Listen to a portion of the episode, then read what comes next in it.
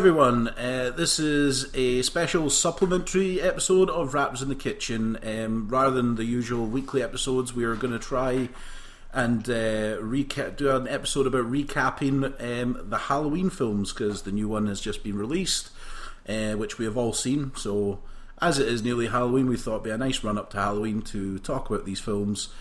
And uh, joining me for this lovely, lovely chat um, I've got Neil Raptors in the Kitchen regular and regular host Neil McCulloch. Could you really say, Tommy, that it was a Halloween spectacular? Well, no.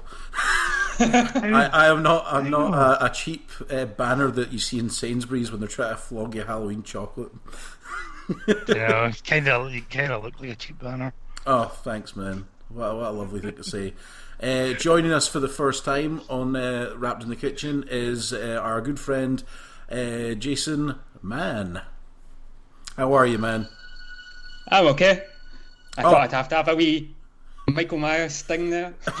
it didn't really work though. I thought that was someone's phone, uh, but there you go. Um, Jason is a blogger and uh, he does the Moguls Film Odyssey. Uh, you can check that out. Uh, we've plugged up the show a couple of times, and he has uh, plugged our show, and uh, we'll be doing all that plugging uh, at the end. Okay, how are you, man? Always anyway, appreciated. Yes. Yeah, I'm good. Yeah, thanks. Man. We're good. Yeah, ah, no bad. Yeah, man. Bad. Um, good. Uh, been watching a lot of Halloween films, and there's going to be loads of fun stuff to talk about. Right. Doing a bit of fun stuff. Well, there'll be there'll be there's a lot of laughs anyway, man, because uh, there's a lot of there's a lot of really silly stuff that happens in some of these films. However, um, we're going to go straight in because it is 40 years since John Carpenter's classic, and we will start by talking about where it all began back in Haddonfield in 1978. John Carpenter's Halloween uh, written uh, written and directed by John Carpenter, co-written by his wife at the time, Debra Hill, and it star it's Jamie Lee Curtis's uh, movie debut. Um, certainly the film that gave her the uh, the Scream Queen um, title that she so rightly, I think, has earned. Uh, so, I mean, it's a staple of the genre, but let's just go through a brief run through the uh, a brief brief synopsis, if you will. So, young Michael Myers, um, when he's six years old, on Halloween night, brutally murders his sister and then is incarcerated for 15 years. And then one night, just before Halloween, he escapes. To which his doctor, uh, Dr. Loomis, played by Donald Pleasence, insists that he knows where he's going and is really kind of the mouthpiece for the audience that tells us who this who this guy is and how he is pure evil and he is making his way back to Haddonfield where it all began 15 years ago for a night of terror. Now, what are your thoughts on this film? Would you consider it a classic, uh, gentlemen? Jason, uh, if you want to go first, that's you're the guest. Yeah, I, I would say absolutely. It's a film I've seen so many times, and every single time I just fall in love with it again. It's mm-hmm. especially after watching all the sequels. I mm-hmm. think it becomes even more obvious how good the first one is when mm-hmm. you compare it to all the attempts to recreate it. Mm-hmm. Mm-hmm. Um, did you happen to get uh, go see the 40th uh, anniversary um, special? Uh, no, I didn't get a chance to. I just watched it at home. Ah, well, fair enough. Um, because because I've got the old Cineworld cards, uh, I decided to indulge uh, well, we, me and Neil did actually. Yeah, that was what was that Wednesday? We went to see that and watching it again in the cinema. And this is it's actually not the first time me and you have sat and watched it in the cinema. No, we, we saw, it in GFT a couple of years ago. we saw, ago. I think it was the, the 35th anniversary of it in the GFT. Mm-hmm. And to be fair, we were both steaming. Yeah, we had, a, probably, we, had a, we had, a, lot of wine that night. Yeah, and we are probably a bit loud, and a lot of the hipsters were giving us dodgy looks. But if I remember correctly, that guy had brought that girl for the first time to see that film. Yeah. And that was her complaint that we kept ruining it because you were dead loud. Well, yeah. We, have I've come but anyway, come a long way since uh, then. That's that's me kind of moving on from what we are talking about. Yeah. Um, Yeah, seeing it again in the cinema on for, on Wednesday just reaffirmed how good that film is Mm-hmm. and how it succeeds in building tension Mhm. by giving you char- by bu- building the characters e- enough at the start of the film before the, the kind of slaughter kind of takes place. Yeah. Like, I, I the one great kind of thing I took away from it this time was just how much the character like Jamie Lee Curtis's Laurie Strode, uh, her pals Annie and I can never remember the third one's name, Is it Linda? Linda. How much you actually get that feeling that they are friends. Mhm. It's, v- it's got a very realistic kind of dynamic relationship they have Mhm. to the point where I think that Annie's the best one out of the three. Okay. Yeah. She's the sassy one. I think you can't really underestimate how much Donald Pleasence brings to it as well. There's in in the first half of the film, the whole hype around Michael just comes from his monologues, and it's it's so well written that it builds up so much tension when not that much has actually happened yet. Yeah, that's um, that's what I was saying to Neil. Um, one thing I really enjoyed about uh, Donald Pleasence and just this film in general is he is he's the mouthpiece to the audience, Yeah, and keeping with the whole thing of Michael Myers almost being an urban myth. Um, it kind of as an as an audience member, you're sitting listening to Donald Pleasence, and he's explaining to you why you need to be scared of this uh, this man. How he is no, he's not a man. He is pure evil. He was unreachable as a patient, and uh, you know Haddonfield has kind of no idea what's uh, coming its way. And even when he's talking to like the sheriff and folk that are just dismissive, him, saying, "Ah, he's a, he's just a guy. We'll find him." Or I think you're you're overestimating this, that, and the other. You know. So I thought it was really good. But like you said, um, this is it's something that you that kind of lacks in horror. Not all horror these days, where it's such a simple story, a simple mm-hmm. story with a simple villain and a simple kind of you know concept. It's I mm-hmm. just I, that's why I like it. It is so simply done.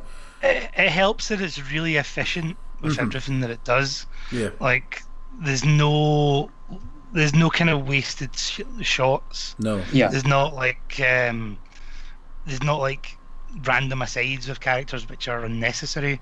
Yeah. Everything that hap- happens on screen drives the story forward. yeah. Um, E- e- yeah. even But there's a sort of purity to it. I think, Yeah. especially Carpenter's directing is uh, just the. Oh, it's almost minimalist in a way. Everything happens exactly how it needs to. There's not a single, like you said, there's not a single wasted shot in the whole Yeah. film. Yeah. Um, again, something else that I mean, uh, John Carpenter also did the music for this film, and it's such a pioneering way of using music in films and building that kind of tension and building that kind of drama. And the music is as much a part of this film. As, uh, sorry, as much a part of what makes this film great as well as everything else. It just it is for me the complete package. Ca- Carpenter has said in interviews that the way he does music for a film is it's there to push the story forward, like compared to like say your like your Zimmers and your um, like kind of people of that ilk, uh, your John Williams that kind of thing, where a score kind of transcends. Mhm. The Carpenter is making music that should be under the current kind of underlying. Yeah. And, and in Halloween, this works to the best effect because it helps just kind of raise that level of kind of tension because of it. Yeah, absolutely. That's actually there's a random bit of trivia I read about the film that I thought was kind of interesting. Is the first cut that Carpenter did didn't have any music at all, and he'd shown that to it was one of the studio execs, and they weren't impressed by it. yeah, And he went away and said, "Right, I'm going to do music." And apparently, he banged out the entire score to Halloween in two days. yeah. Uh, it completely changed the film.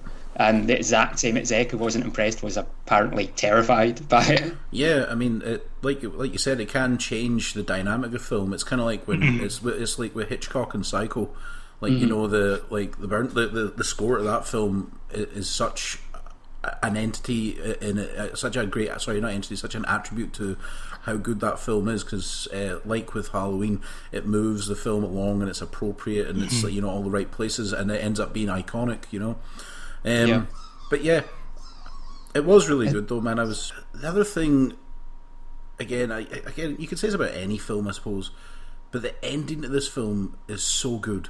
It's Mm-hmm. such a good cliffhanger of an ending, and even just the kind of random shots around the house, and then you hear Michael's breathing coming into, and then it just kind of ends, and it's just so satisfying. It's so satisfying because it does leave the possibility that you know the boogeyman can never be killed, and there could be a sequel, uh, which there was, and uh, Boy, is there. yeah, but uh, I don't really have anything other anything else to say about this film. I just I, I just gush all over it. Like I love it. It's one of my favorite movies. Uh, one of my favorite Yeah, it, it, it's hard not to say stuff, the same stuff which has been said for the past 40 years about it. Exactly. It's it's still probably the pinnacle of that genre, Oh, along, definitely. along, along with a couple other things, but it's Yeah. it's right it's right there at the top, and it says so much about it that 40 years later it is still holding that position. Mhm. Absolutely, absolutely. Yeah, a lot of uh, Yeah. a lot of uh, f- like horror films that you see nowadays that try to be overly complicated or rely on jump scares could really le- learn a thing or two of watching this film and learning uh, about creating drama and tension and not having to rely on cheap uh, tricks and scares. I think the thing that confirms it the most is the fact that out of all the sequels that there's been, and obviously there's been a lot, we've watched them all, not a single one of them, I think, competes with the original. No, it, no, No. it doesn't. It, it, it Yeah. It's, yeah, it doesn't even touch it.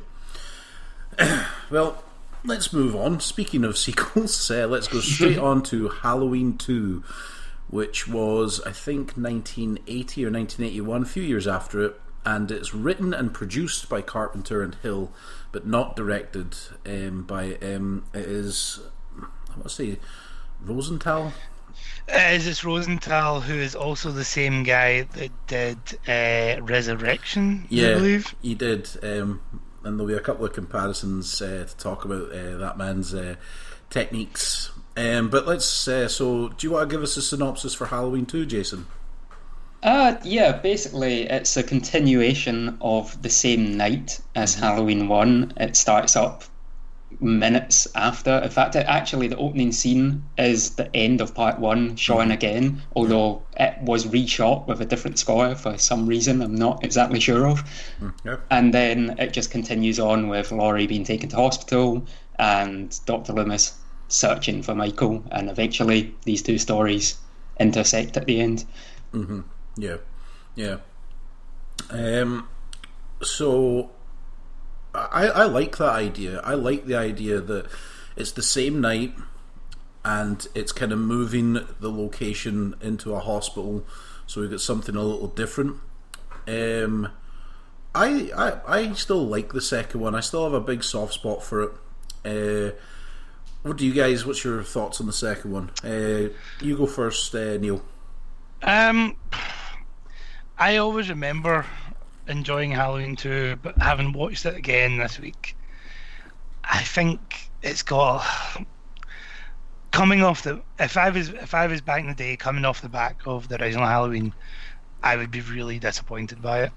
Okay. And I think my issues with it now is it just it doesn't really capture the feel of the original. It doesn't really get that sense of tension correct. okay. Um, I think there's nobody to really root for in it Right. because cause Laurie Strode's kind of out of the picture for pretty much about ninety percent of the film. Yeah. She only really comes Mhm. into it in the end. That all all these all the people that they kind of throw in front of Michael Myers, they're all really vacuous, kind of just nobodies.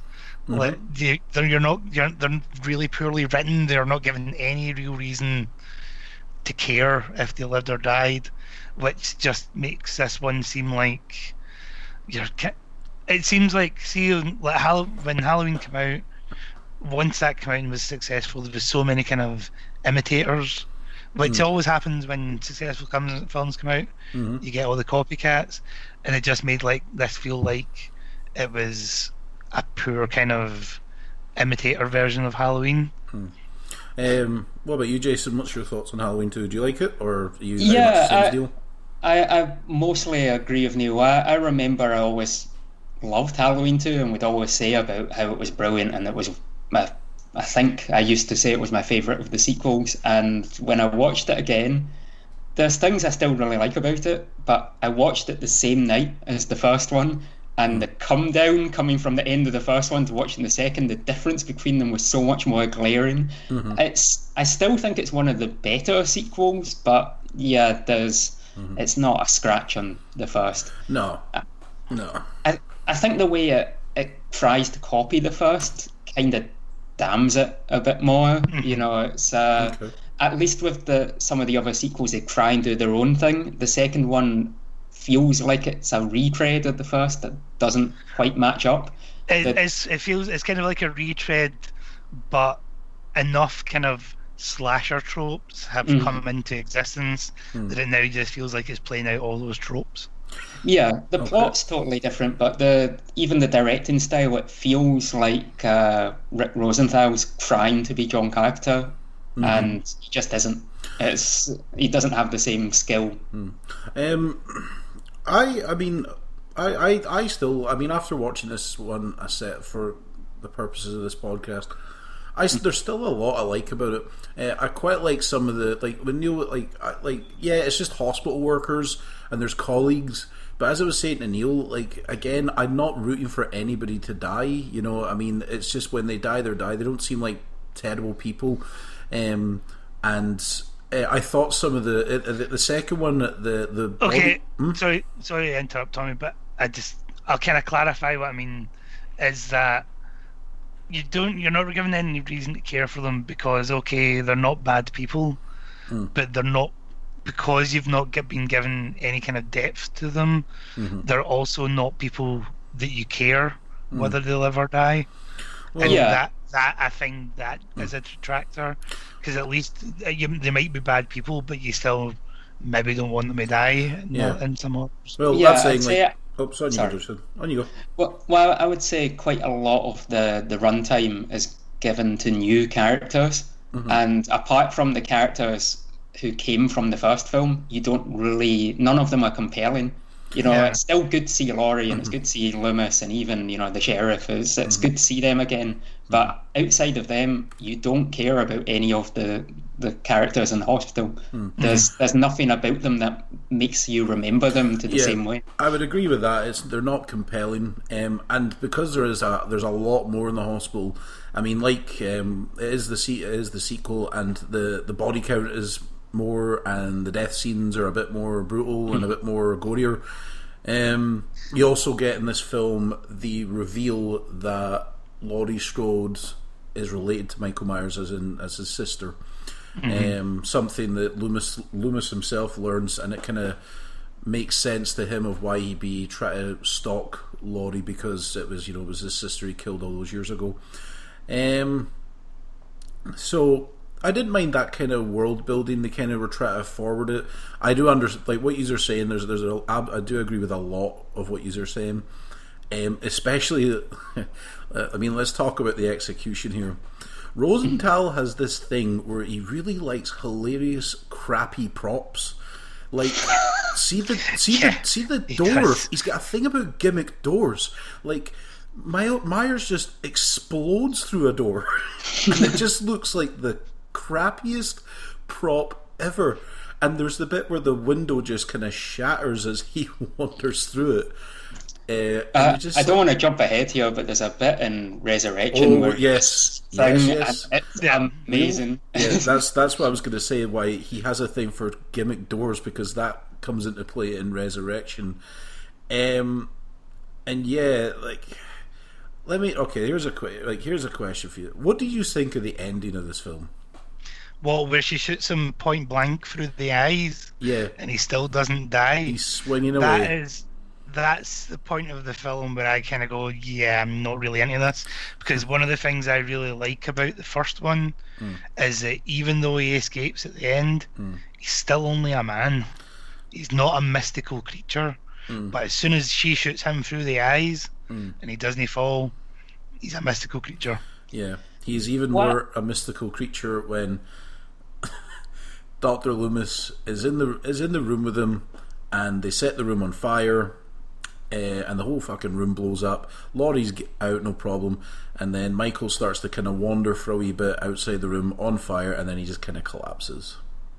You know, I, I would say if this was the last film in the series, if they only ever made two, I would be fine with that. Because I, Yeah, me too. I, I love the idea of Michael as this unstoppable force of nature. If that was the thing that finally killed him and the series ended, that would be okay. But it's the Yeah. Fact o- that Okay, after okay. getting his eye shot out and set on fire, he somehow appears in a sequel. That's when Yeah, it's stupid. because- for me. Because it's fine if it was only two of them, yeah. But I was when I came across this series, there was already probably about there was at least three of them by then. Yeah, They'd start probably started on four. Yeah, Mm-hmm. actually four would be in existence because I was eighty eight. Yeah, that's right. Um, so I agree. I, I think, given that Carpenter and Hill wrote the script, I think they wanted it that way. It's like you've got Doctor Loomis and his patient going down in a blaze of glory, if you will, and um, that could have and would have been an acceptable ending. Yeah. However, that was not the case. So, Can I mention what my favourite point in Halloween 2 is before we move on? of course you can. My my favourite bit is when Doctor Loomis just straight up murders an innocent teenager. Yeah, N- no Actually, one I'm- I'm glad you brought that up. Yeah, Yeah, yeah. there's Uh, no, there's absolutely no comeback to that. there's not. No. The thing that makes it even funnier for me is Is it Just- when they go to the autopsy? well, it's when they mention who it is and they say that the teenager the teenager that he killed was Ben Kramer, who was in the first film Laurie's love was interest. Laurie's boyfriend who was going to take her to the prom because she's not suffered enough. They have to kill him too. That- I- Mm. To I- be I fair, couldn't young Ben should have shouted and bawled, but he's not really given the. Uh, he's not really given the opportunity. He meets a meets his end in a very fucking brutal way. yeah, like why does that car explode? Yeah. It's because it's the early '80s, and that's what cars did. Same as same as windows. When you punched them once, they just shattered. No bother. Um, but yeah, that's uh, that is a that is a fun bit. I don't know if I have a favourite bit of Halloween 2. The gimmick door did make me laugh a lot. Um, Weird, weirdly, weirdly enough, though, the boy getting killed because of a hero is a thing that happens quite a lot in this series.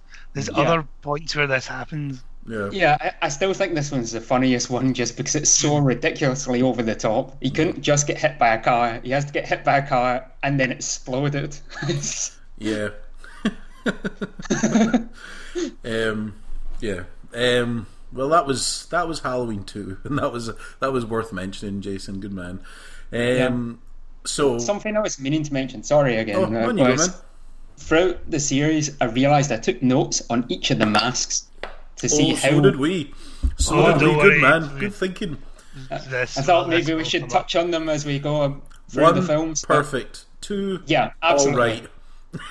but in this upcoming Welcome film, we're going. four. Yeah. Yeah. Halloween four. Good God, Oh, the God. mask is shit. It is so shockingly For- crap. For four and 5 the Mm-hmm. mask is rubbish because it's the same mask. Yeah, It changes again in six and it's a wee bit better. yeah. But But yeah, um, so Well, I found out the the mask in two is actually the same mask in one, but it's got battered between the films because the guy who played Michael in the first film would just roll it in a ball and stuff it in his pocket because they didn't know they were making a sequel then. yeah, And then they left it in Debra Hill's house, and she was a chain smoker, so it's turned yellow between films. Oh, well, I'm pretty sure. I'm pretty Uh, sure John Carpenter and her were married, so uh, they're both. yeah, they, were- they they both were a like a couple smoke. at some point. But, Yeah. uh, but the other thing that makes it look different in the second film is it's a different guy playing Michael, yeah, and he's a That- lot stockier, so it gives him a kind of turnip head. But the reason yeah, that, that's felt- a that's a thing throughout the series because it Mm-hmm. seems to always be a different guy, and the performances kind of vary dramatically. Yes. yeah. The Um, reason I felt I had to mention that is just because the guy who played Michael in the second one has the most amazing name ever. He's called Dick Warlock. Dick Warlock. Dick Warlock. You're not gonna you're not gonna top that in terms of names. I um, know. John Matrix is a good name. yeah. Well, all right. Um, we'll we'll look into who all played Michael Mason and compare them. Mason Storm is also a good name. Yeah, man. He was hard to Castor kill. Fry. Yes. Also a good name. Yeah. Right. Well, we could be here forever awesome talking about awesome uh, film names. So let us move swiftly on because Halloween 3 went a different way and it didn't make as much money. We then come to Halloween 4, The Return of Michael Myers. Uh, Don't worry, we will talk about Halloween 3. We're we just- will. We're just getting We're the going Myers to do the Myers as Yeah. yeah. the way. So Halloween Four: The Return of Michael Myers. Um, Laurie Strode is out. Um, we learn But I believe it is a it's a direct sequel to two. it is, um, and Doctor the Invincible Doctor Loomis, I might add, uh, he's back. Um, the you get this recap at the start of who Michael Myers was because the body's been moved, um, and you fight and this conversation between this doctor and the CMT about what happened to Laurie Strode and how she died in a car crash, but she had a kid, and the kid has been adopted and uh, by this family. All this conversation takes place as Michael's body is lying there, and then that in the back of the ambulance that kind of awakens him, and that is the plot. Uh, Jamie, Lee, sorry, Laurie Strode's um, daughter Jamie is now the new target for um, Michael Myers uh, for both four and five. Um, during that conversation, uh, when Michael Myers is, I think it's his first kill in this film, he puts his thumb right into this guy's Yeah. forehead, and oh god, it's it looks just rubbish but great at the same time. It reminded me of uh, when it happens in the thing when. Uh, um, It, it, yeah, it made sorry. me think of Fist of the North Star. Oh, did it? Oh, And, yeah, because he's that guy's forever putting thumbs in people's heads. yeah. All, Just all I could think during that scene is surely there's an easier way to kill someone with your bare hands. It's, Yeah. it's like the thickest bit of the skull. Surely we go for an eye or something instead. But yeah, or a neck break. You know, I mean, Yeah. he, he could do that, but no, he, he he he they try to do that, and to be honest, it was both shit and great at the same time. um, I that, that's a way to describe a lot of these films. That's true. Um, let me ask you this.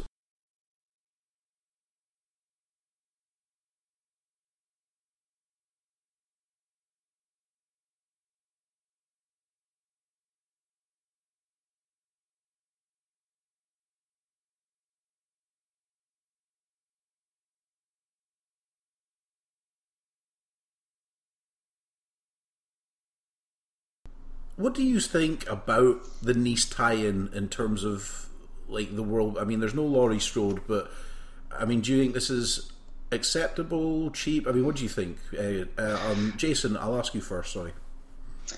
I I think considering the way that number two ended, it's the only way they could really go. If they can't get Jamie Lee Curtis back and they've already set her up as a sister, they have to kind of continue the family connection. It's not great, but it's it, it's an excuse for a sequel. Um, Yeah, I, I've, I've seen sequels being made with far more tenuous links than that. the Saw franchise. So, Yeah. exactly, well, exactly. yeah, God knows what's going on in that anymore.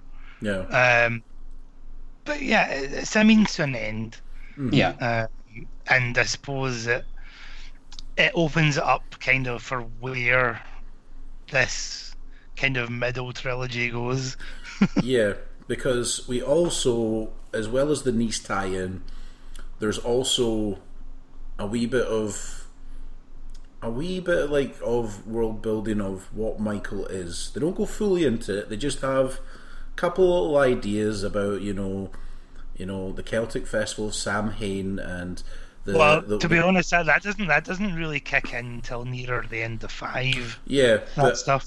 I think they kind of Yeah, they, they, it gets they lay, mentioned- they- sorry. yeah, they lay a wee bit of a wee bit of information there, but nothing. It does. It's barely a Yeah. factor in it, but they lay a wee bit into it. Four's four's a right, let's just get this back off the ground Mm-hmm. into a formula that we know people want to see.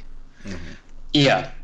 I think four for me was a, a turning point when I, I mean I as much as I still think one is the only genuine masterpiece, uh, two and three I both still enjoy. I still would, would say I, I, I really love both those films, flaws and all. Mm. The fourth is when it does just start to feel like a generic, boring mm. sequel.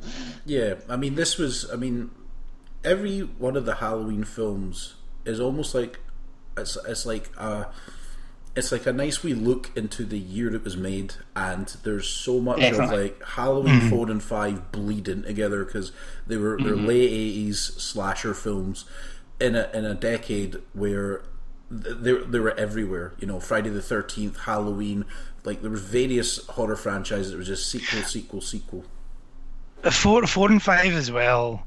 Like there's literally a difference of a year between them, Mm-hmm. which makes me think they were maybe shot back to back. Yeah, because given that it's a lot of the same cast. it's different Uh, directors like- though. Yeah, one thing yeah, I find that's true. Actually, yeah. I, I do find it interesting how different four and five look from each other in directing style, though. Because Yeah. four does really try to still do the sort of Carpenter style. Okay, it's just very bad at it. Yeah. When Pop- five pop gives up entirely. Pop quiz. Yeah. Four is directed by Dwight H. Little. Mm-hmm. Name two genre pictures that a man has directed. That is I, I can actually do this because I I looked up every director in the You series see what they directed, and there's not a lot of good films between all of them. But Dwight H. there's, Little, there's two belters. I've I've got noted down. He's the director of Steven Seagal's Marked for Death That is Free correct. Willy too. All right, I was going to go with Rapid Fire with Brandon Lee. Oh, nice! Fire- I didn't even notice that one. Rapid he directed Fire is as well. not the belter everyone thinks it is. Paco for years was like Rapid Fire's well good, and I like my crappy action movies. I like Mark for Death, but I was like, I was. I, I'll I- admit there is no showdown in Little Tokyo, but Man, what, what I- is? I thought it also quite gash. Watch it again. Um, yeah, but I okay. also- there we go. oh. So He also directed some episodes of Twenty Four, if that counts for anything. But Uh, yeah, that's that's what yeah, happens. yeah, he had, he had quite a prolific run. Uh, Yeah, that tends to be what happens when you make some films and then they aren't very good. You do TV directing. Um, you, you find when you look at all the directors of these films, there's a lot of TV work. there there, is, there yeah. is a lot of TV. That was a recurring theme I noticed. Yeah, well, Halloween Five, I believe the director, um, oh, uh, not Spanish. Um, Yeah, I think he's French, maybe. yeah, Oh wait, I've got his name. He's Swiss. He's Swiss. a Swiss Swiss. indie director called Dominique Othenin-Girard. that's right. Um, 'cause His I- only other film of note would be The Omen 4. Yep. Straight to TV as well. I remember being young and kind of liking Omen Four: The Awakening, but then I watched it again and it's fucking awful. Um, so Yeah. anyway, we're going we're going Yeah. off track here. So Halloween Four, um, yeah, it's very much it is the fourth film in a horror franchise at a time where you were getting those all over the place in like 1988, the late 80s, early 90s. Now, again, I'm slightly biased here, but I don't hate it. It is daft trash, and it is exactly what a fourth entry into a slasher franchise kind of is. What I like about it is they do try to do a couple of little world building different things, but ultimately there is a lot of daft shit in this. There is no fucking way Loomis would have survived that fire. And even when you see him, he's like, oh, he's got a bit of a mark on his cheek. You're like, dude, you were in a Right. fire. in Right, the... okay. I'm going to have to talk about this. Right, okay. Okay. Because this, this is one of my real issues with 4, 5, and 6. Mm-hmm. At the end of 2, you don't even see Loomis. No. So you just assumed he's died in that fire. Mhm. However, you find out he's alive. Mm. At the end of two, you see the physical form of Michael Myers Mm. as a walking fireball Yeah. After However- getting his eye shot out as well. after getting his eyes shot out. However, Loomis only has a wee bit on his face Yeah, and a and bit in his hand. of a, of a bit in a mangled hand. Hmm. All Michael Myers has is a wee bit on his hand. Mm-hmm. And do you know Look, the thing is, bit- Neil? Just That- to jump, just to weirdly jump ahead, there's a hmm. bit in five hmm. where you see him. Fair enough, it's kind of from a distance, hmm. but he has a perfect face. Yeah, There is nothing wrong with his face. Their their their wounds from that fire, Loomis as well. Their wounds heal over the Yeah, course of three that's films. true. Um, I mean, well, again, we're jumping a wee bit ahead, but by Halloween 6, Loomis is completely healed. Yeah, Yeah. I, I You're did not notice normal. that. That's like, who Even the fuck between is he, four and Wolverine? five, it's like between two and four is supposed to be something like ten years or something. Yeah, and, it's ten Uh, years. And eh, between four and five, it's like one year, and he heals more in that one year than he does in the previous ten. Yeah. Um. So yeah, uh, like there is a lot of daft elements, uh, um, but again, some things I kind of like. I like the fact that for Halloween, Jamie goes out in the exact same costume as her uncle did, which I thought was a nice wee callback. I also quite liked the end, even Yeah. though the passing of said curse is a bit daft. No, it's not even a bit daft. It's really daft. It's stupid. Yeah, she touches his hand and then gets this sense of evil, or or she she has a psychic connection with him. Yeah. yeah, I think the end of four would hold up better if five and six didn't exist and try and explain it. I think if it was left Yeah. a mystery, it would work better. Yeah. But also the way that I mean, again, just talking about the endings, I I do like the ending, but see at the end of Halloween four, right? So at the end of Halloween four, after um, Michael is run over and he's near this abandoned well, it I guess the- Haddonfield's equivalent of stormtroopers are there because they shoot everything but him and they're so close to him. he gets hit like a couple of times and then you just see gravestones and all that and I'm like, it's not like I mean, they're they're ten yards from him with shotguns and all kinds and he gets hit a couple of times The, but the, the guy, the guy playing Myers, his performance of getting shot is terrible. Yeah, it's, it's- like he just jerks yeah, and yeah. then stops and then jerks again, Yeah. even though he's I, I getting wouldn't consistently say. shot. I wouldn't just say in the end shot. I'd say in general, his mannerisms are mostly Yeah. hilarious. Um He, can, he is a bit overboard on it. yeah. Even, even before then, The right?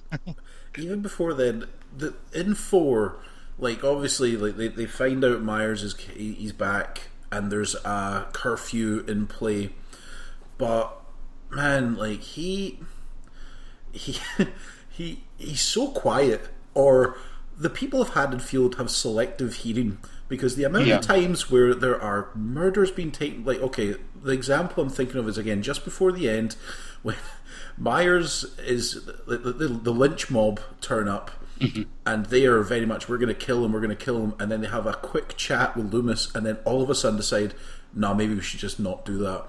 Myers has creeped onto the van, or sorry, the pickup truck, and Ah, he's doing goes- he's doing a Cape Fear. and he, yeah, but then he murders about three or four folk, and the folk driving it just don't hear it, Yeah. and don't even. I That's mean, not like, that's not the that's not the most egregious thing about this film. oh no, Yeah. But the worst thing about this film is that very lynch mob think they see Myers in a bush yeah, and just unload sort shotguns and rifles. And then there's a scene where right after where they walk over at the bush and they see it's just some random kid, yeah, some teenager, and they know they name the guy. He goes, "Oh no, it's this guy," and nothing happens about it. yeah, they just go back on their on their van and go and try and find Michael again. Yeah. It's like there's no nobody looks upset about it. It's like, oh man, we've just killed a guy. yeah. It Oh, also no. has, All right, let's kill One thing. I've noticed throughout this series is the complete lack of law and order in Haddonfield. Yeah. That uh, the, the police are completely They're, useless. they're so they're they're they're like the Springfield police. Yeah, Yeah. I mean, So even in the original film, which is a classic, has ridiculous stuff with the police. Like mm-hmm. when they when they go to the hardware store that Michael's robbed, it's clearly like almost a day later after Yeah. it's been broken into, and it's Yeah. like this is a small town. How long does it take them Yeah. to solve one robbery? Yeah, and um, there's there's a load of times in the fourth one where Doctor Loomis is like, "Look, he's definitely back here," and the police just out and out don't listen to him, and I'm like, "You you have a history here. I mean, why wouldn't you listen to him?" And it's only after a while the curfew and all that is getting put in place and things like that. Um, there's a bit as think I well. love it. Oh, sorry. No, I was going to say there's a bit again. It's a lovely, brilliant '80s trope. Just what we're talking about, smashing windows willy nilly and cars fucking into balls of flame for no reason. There's a bit where um, Rachel fucking launches herself out Ra- a window. Rachel, to the to the listeners, Rachel is Jamie Lloyd's ste- uh, kind of Is foster Sister. sister. yeah, that's right. She, Ja- Ra- Rachel's the, the final girl yeah. Yeah. of this one. and she launches herself out this window willy nilly and takes a good 13 foot, 15 foot dive, and then is like, just gets up. You're like, she's fucking dead. It's That that hap- that happens in sex as well. I know, but Yeah. that's what I'm saying is this is a popular 80s trope I love of you smash Oh, glass yeah. willy nilly, stuff just balls it flays. I was like, brilliant, man. She's absolutely dead, though. At least broken knees. Um, Another one I've got is I, I scribbled down some notes while watching each of these films, and one note I wrote down for uh, Halloween 4 was Michael Myers can apparently teleport now. yeah, yeah, that happens in 5 Yeah. as well. He. That that that's something in the in the entire series, uh, which it doesn't irk me, but I kind of just let go. Is Myers' ability to get places and Yeah. to cover what look like quite large dis- large distances in very little time. Like for instance, in the first one, he escapes in the middle of the night, but somehow manages to turn up at this at Haddonfield like the same day essentially. Yeah. Even though at some point one guy, some random guy says he escaped the night before. Yeah. Um, But you get, but that happens in all of them, Mm-hmm. where he's out in the wilderness, or he's escaped from from wherever he's escaping from, and Yeah. then then within hours he's in Haddonfield. Yeah. Some of them seem more plausible than others. Like Yeah. uh, in the first couple, you get the feeling it may be plausible for him to walk that distance, but he Yeah. just seems to like vanish on one side of town and just appear on the other, even though the entire city's on lockdown looking for him, and Uh, he's Doc- got there in seconds. Yeah, Doctor Loomis inherits his teleport teleporting uh, Yes. uh, in Halloween Yeah. Five. Um, is there anything more you want to say about four, or will we just bleed into five? Should uh, Four- should we talk about the mask? Uh, Oh, the mask on is Neil you go. You well, have well, the the mask's the same one in five, so we'll just talk about that at the end of the five. I think it's a different one in five. Is it? Uh, yeah, They're both uh, that kind of. They're not both that horrendous. Like it looks like somebody's got a Tipp-Ex pen and coloured it in. Yeah, Well, it's the same color. The one in five, I think they tried to fix the one in four and possibly made it worse. they, they, they Because, it's uh, terrible. The the one in four, the note I put down for it is that it looks like a cross between late era Michael Jackson and an inflatable sex doll. Yeah, I can see the inflatable sex doll thing. There's Hmm. a bit. I think it's it's either in four. I think it's five when like they do that classic Michael Myers shot of he's he's kicking about during the day and. It's an over-the-shoulder shot, but the fucking mask is all like a big flappy bit, and you can see the skin Ah, and it's all not. that. It's not tucked in. Yeah, it just looks fucking rank. Um, so let's bleed into five then, because we kind of covered Okay, alright. that, right? So again, sh- much like Halloween two, Halloween five kind of starts after four, where Michael Myers has been shot a wee bit and then falls down this shaft, this this mine shaft or whatever. Um, and as he does that, he uh, and then we see when um, Jamie Jamie Lee goes back. Sorry, Jamie Lynn goes back. She has adopted the she's adopted the mask and almost recreates the scene from the first one where she stabs her um, her foster mother to shit. So that's the end of four. And then whilst that's happening, Michael is down this mine shaft and he crawls out of the mine shaft and floats away down to safety. And then he comes across a shack with some gentleman in it, in which Hey, that this hobo has his shit together. I'll tell you that. This- Quite a this- shack. This, this- man has. Yeah, this this this is where it gets fun.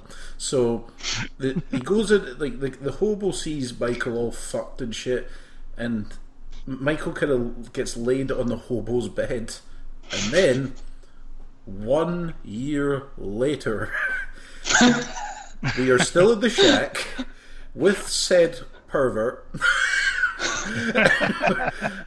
and Michael is still in that bed. what You the know fuck I would happened between that see? year?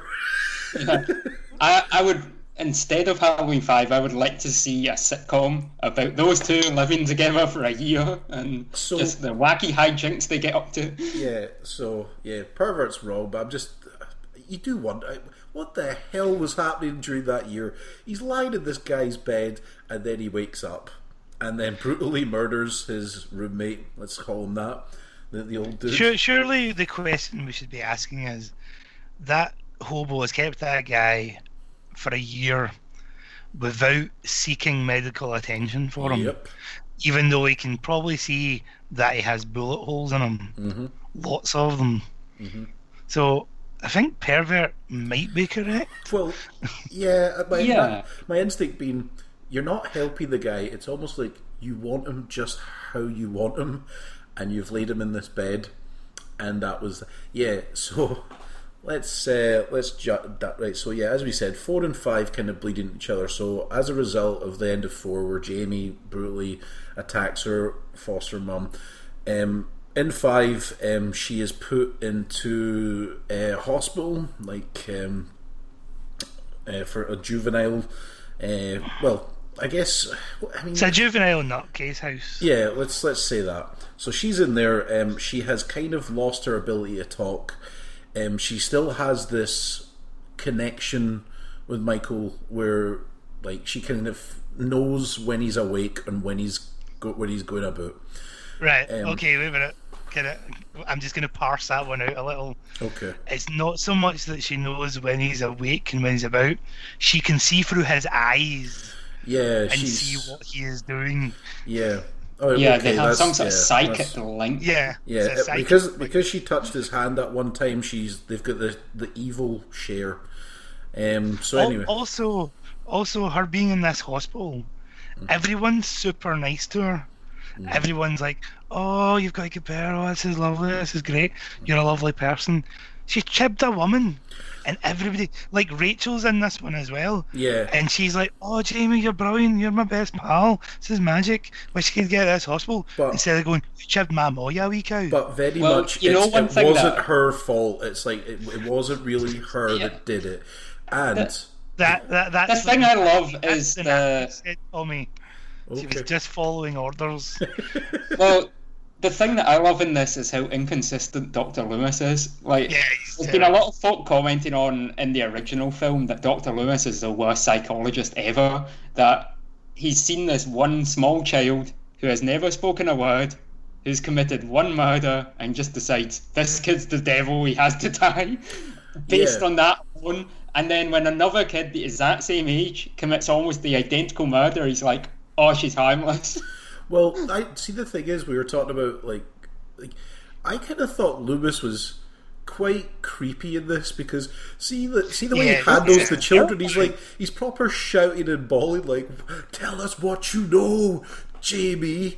Fucking like Oh. huckling her and all that, and then it's like they're like, "Mate, do you want to calm down?"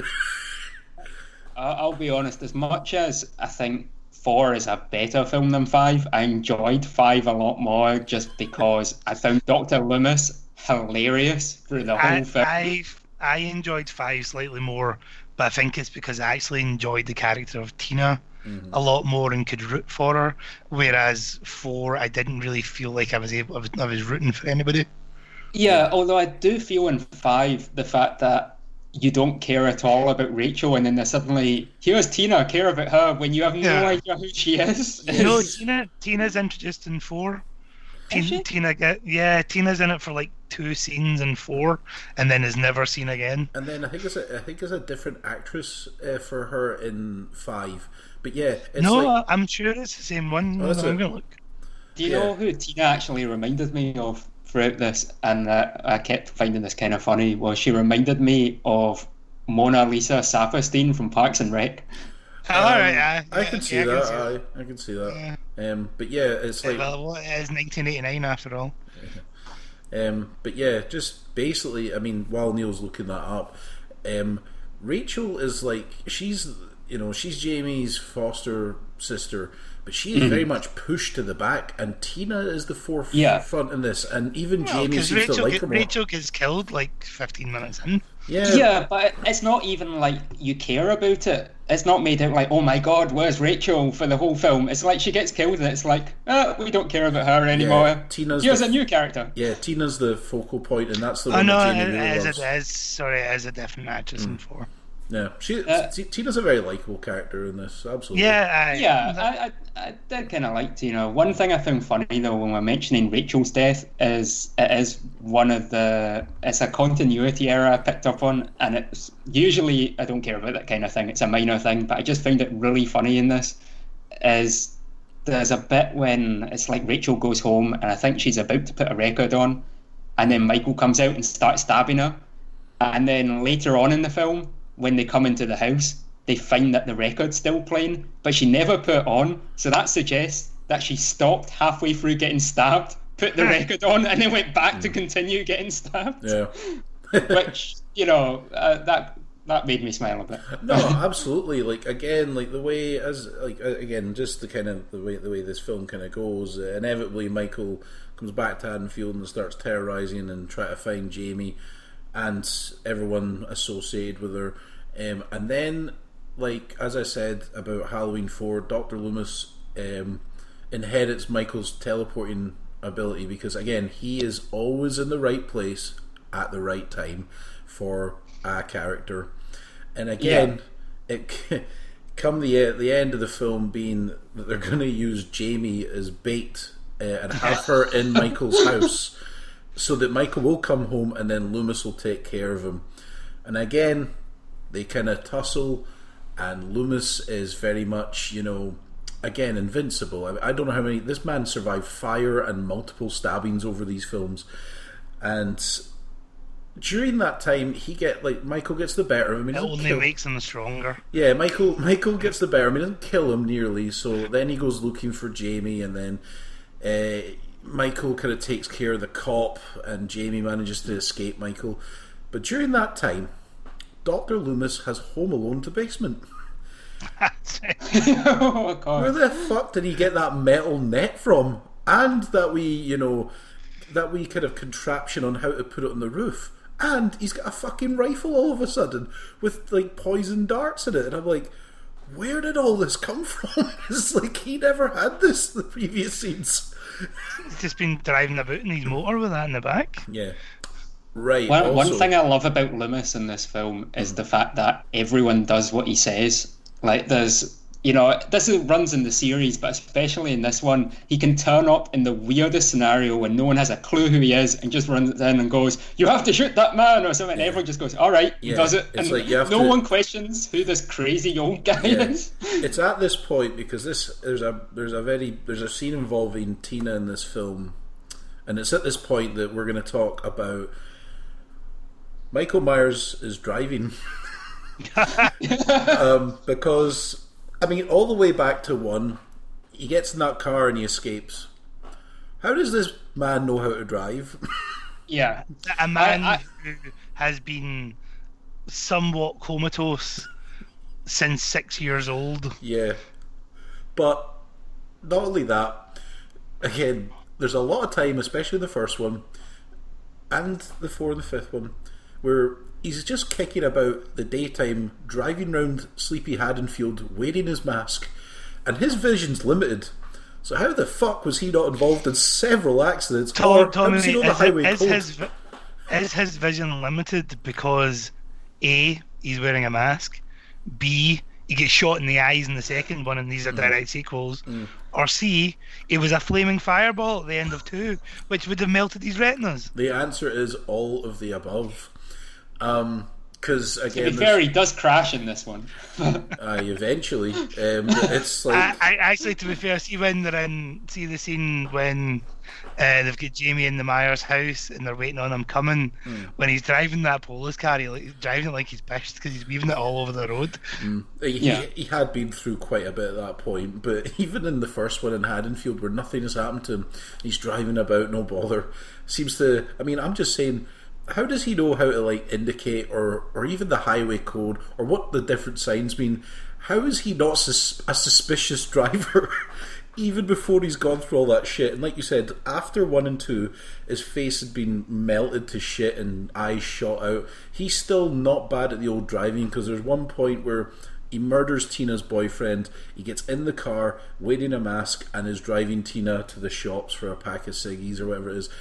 And he's fairly alright at the old driving, but the fuck did he learn all that shit? My theory is because in the fifth one, you have a you have a character who's in a black jacket and a black hat, and you see on Michael's wrist he's got the the kind of the, the tattoo the, of the um, again leads back to the whole Samhain thing where they're opening up this mythology Yeah. of there might be more to it. Um, It- it's all setting up the sixth film. Yeah, wi- yeah, Yeah. yeah, And my theory is that because it's a curse or whatever, I'm guessing that the curse allows him to be able to drive really well, as well as Well, be, um, as well as yeah, It, invincible. it, it's it's kind of that, but when a character's introduced in the sixth one, it kind of explains what's maybe been going on in the background. yeah. Um, just, yeah, one thing sorry. I found kind of funny in the fifth one is how they constantly hint at this other bad guy who's mysteriously wandering about town, Yeah. and he, he doesn't really do much in the film. But when he first turns up, I like the fact they have a shot of him literally kicking a puppy just to make sure you get the message that this is a bad guy. like, like right. you wouldn't know otherwise. You just he like walks off a bus or something, and straight away he just kicks a puppy for no reason. That's how you know he's an arsehole when he kicked a puppy. So it's so much more to come from this guy. But the only time, the only time he kind of, you see, he kind of kicks about every now and then. But by the end of five, as I said, Loomis is home alone in the basement. So this metal net comes down on Michael, and he's pumped him full of all these poison darts. And it looks as if Loomis collapses on Michael as if he's having some kind of seizure or attack. Then it cuts to Michael is apprehended and he's sitting in a jail cell. And then this character who kicked a puppy at the start of the film turns up and busts Michael out of jail. You don't see it, but it's implied that he sets the place on fire and Michael has escaped. And that Yeah. that is how the fifth one goes. And Jamie's obviously she's in the cop car. She goes in, everyone's dead. She starts crying, and then that is kind of how the fifth one ended just coming. I was meant to say you were talking about stylistically different. I would agree with you with four. Four is kind of tries to do that Carpenter thing. The fifth one has really interesting editing, and even the way it opens is different. You can Yeah. see the the director, as well as it is a Halloween film, stylistically is trying to make it something a bit like different. Um, not, Yeah, not it's a much more dynamic directing style. Yeah. There's a lot more like crash zooms and Yeah, you can, you can feel the '90s starting to bleed into it. yeah, that's Yeah. very true. Very true. Um, I would say the fifth has the worst score of the whole series though. Oh, that oh, I don't know. I, I'm I'm gonna maybe say the sixth one. See that Yeah. I, I would have to say the fifth for the one moment when I don't know. the, I would probably, I'd probably say cop- Resurrection. Oh yeah, Resurrection's Resur- bad. oh, but there's yeah, a, aye. Mm. th- there's a bit in the fifth one when there's a pair of cops who are supposed to be bumbling idiots appear Oh, and it yeah. starts playing clown music as if you That's couldn't right, work yeah. out they're idiots on your own. Um, so use It does it does that more than once. Every time they're on screen, you get a bit of it whenever Yeah. they say something stupid. But it's just when you think of the first film and how pure and crisp Yeah. and haunting the Halloween theme is on its own, just this minimalist, terrifying score, and then you get to part five and a character walks on screen and you're boop ba doop ba doop. It's Yeah. just, yeah, it's a bit weird. what what is this? Yeah, but um, s- uh, final thoughts on five. So you liked it. You thought you enjoyed it more than four. It's I- a I worse enjoyed- film. Sorry, Neil, you go. Sorry, first. Neil. Yeah, you go first. Yeah, I enjoyed it more than four, purely based on I had there was a character being Tina which I could kind of get behind and go, all right, okay, let's see how this goes for you.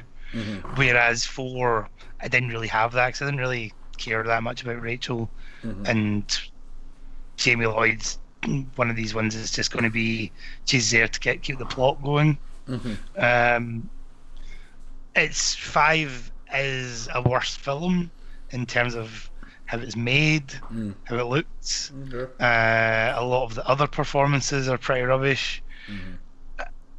However, I still kind of enjoyed it. I kind of enjoy. I kind of enjoyed four as well. I- they're, they're, yeah. they're they're watchable but instantly kind of forgettable. Yes, they're Yeah. trash. They're trash. I, Yeah. I think four in a lot of ways is the better film, but five hits that sweet spot of being just bad enough that it's Mm. pretty funny when four Yeah. is bad in boring ways. Yeah. I think there's Yeah. a lo- you know my favorite bit in five is there's a bit when it's Jamie and Michael uh, when Michael takes off his mask and Jamie says to him something like she she goes like uncle and then Yeah. goes boogeyman and then Michael cries a single tear. I was rolling on the floor laughing Yeah. at this. It's, Do you know what? I don't know what I don't know if it's my favourite bit in five, but it's one I find really unusual. Is when Tina's pals are going into the bar to shag and there's just random kittens everywhere. That's right. But, but the kitten that jumped, see when you get the bit, uh, like she's kind of, she hears this kitten noise or a noise, Yeah. and the thing jumps out at her. Uh. See the thing that jumps out at her. See when it's a kind of reverse angle Uh-huh. where you get it coming up into the screen. It's Yeah. totally a fake cat. So the rest of that scene is her holding this fake cat, and it's so clearly a fake cat. Right. In fact, when we're mentioning that scene, there's another bit that I noticed is when Tina and her pals play a prank on the cops, and one of them's dressed as Michael, hmm. and they're like, "Oh, look, we're getting killed by Michael Myers," and trying to upset the cops. And I was thinking, right, okay, that's a stupid thing to do anytime. But Yeah. when you're in Haddonfield, where there's literally been multiple murders, dressing Well, up as a there's- real life murderer, There, there's a scene. In, there's a scene in that's four. fucked up. That's why would you do that? Hmm. There's a scene in four where they do that, where Yeah. this guy's dressed as Michael Myers and the police almost shoot them. Mm-hmm. Yeah. Well, you know what? If you go, if, if this was a true story and Michael Myers literally killed a bunch of people in your hometown and you decided it would be funny to dress up as a mm-hmm. real life serial killer and pretend to murder people, you deserve to be shot. Yeah, That, that guy could have. I was to say, I was like, man, if this guy eats a bullet, he fucking absolutely had it coming. What is he thinking? to, to be fair, though, that guy has a far better death Yeah, Yeah. than just eating a bullet. yeah, he does. Um, That that might actually be the best death in that film aye, Yeah, I, I, I would agree. okay, Yeah. okay, because it's a combination of the two of them. Because you get he kills the guy with a pitchfork, and it's and it's while he's pumping the lassie, so the lassie's pure terrified, has to run away, and then she gets done with the the big scythe. Mm. Yeah. yeah, that was pretty cool. Um, Yeah, I had that noted down as my favourite death for that one as well. So Yeah. Okay. Well, that was Halloween 5, The Revenge of Michael Myers. So that will bring us on to Halloween 6, The Curse of Michael Myers. Um, we have. Uh, Hey, I- hey kids, you like Resident Evil movies? yeah, so Do- uh, Loomis is still in it, again, confirming that he is in fact invincible. Um, It also has Paul Stephen Rudd.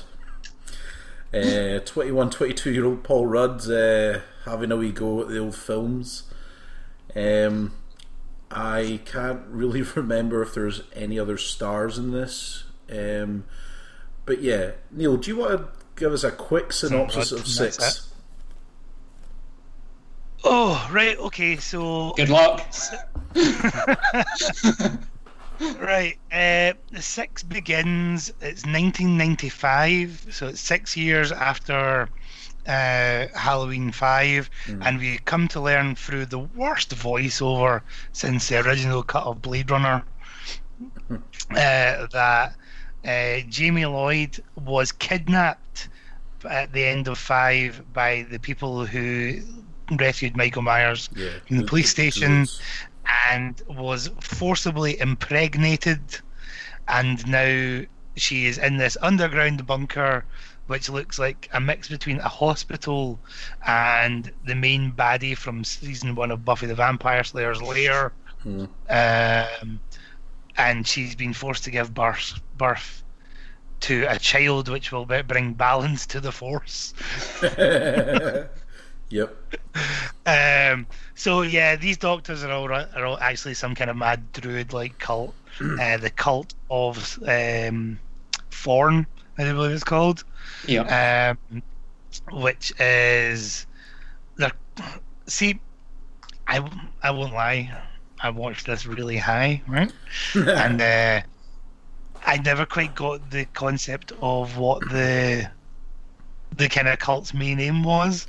Yeah. I, I don't Uh, think it's ever although- actually explained. No, I think, Right, uh, okay, I think being high probably good. helped. The film makes zero sense. Yeah, because the whole thing about the cult is that Michael Myers himself is one of these children.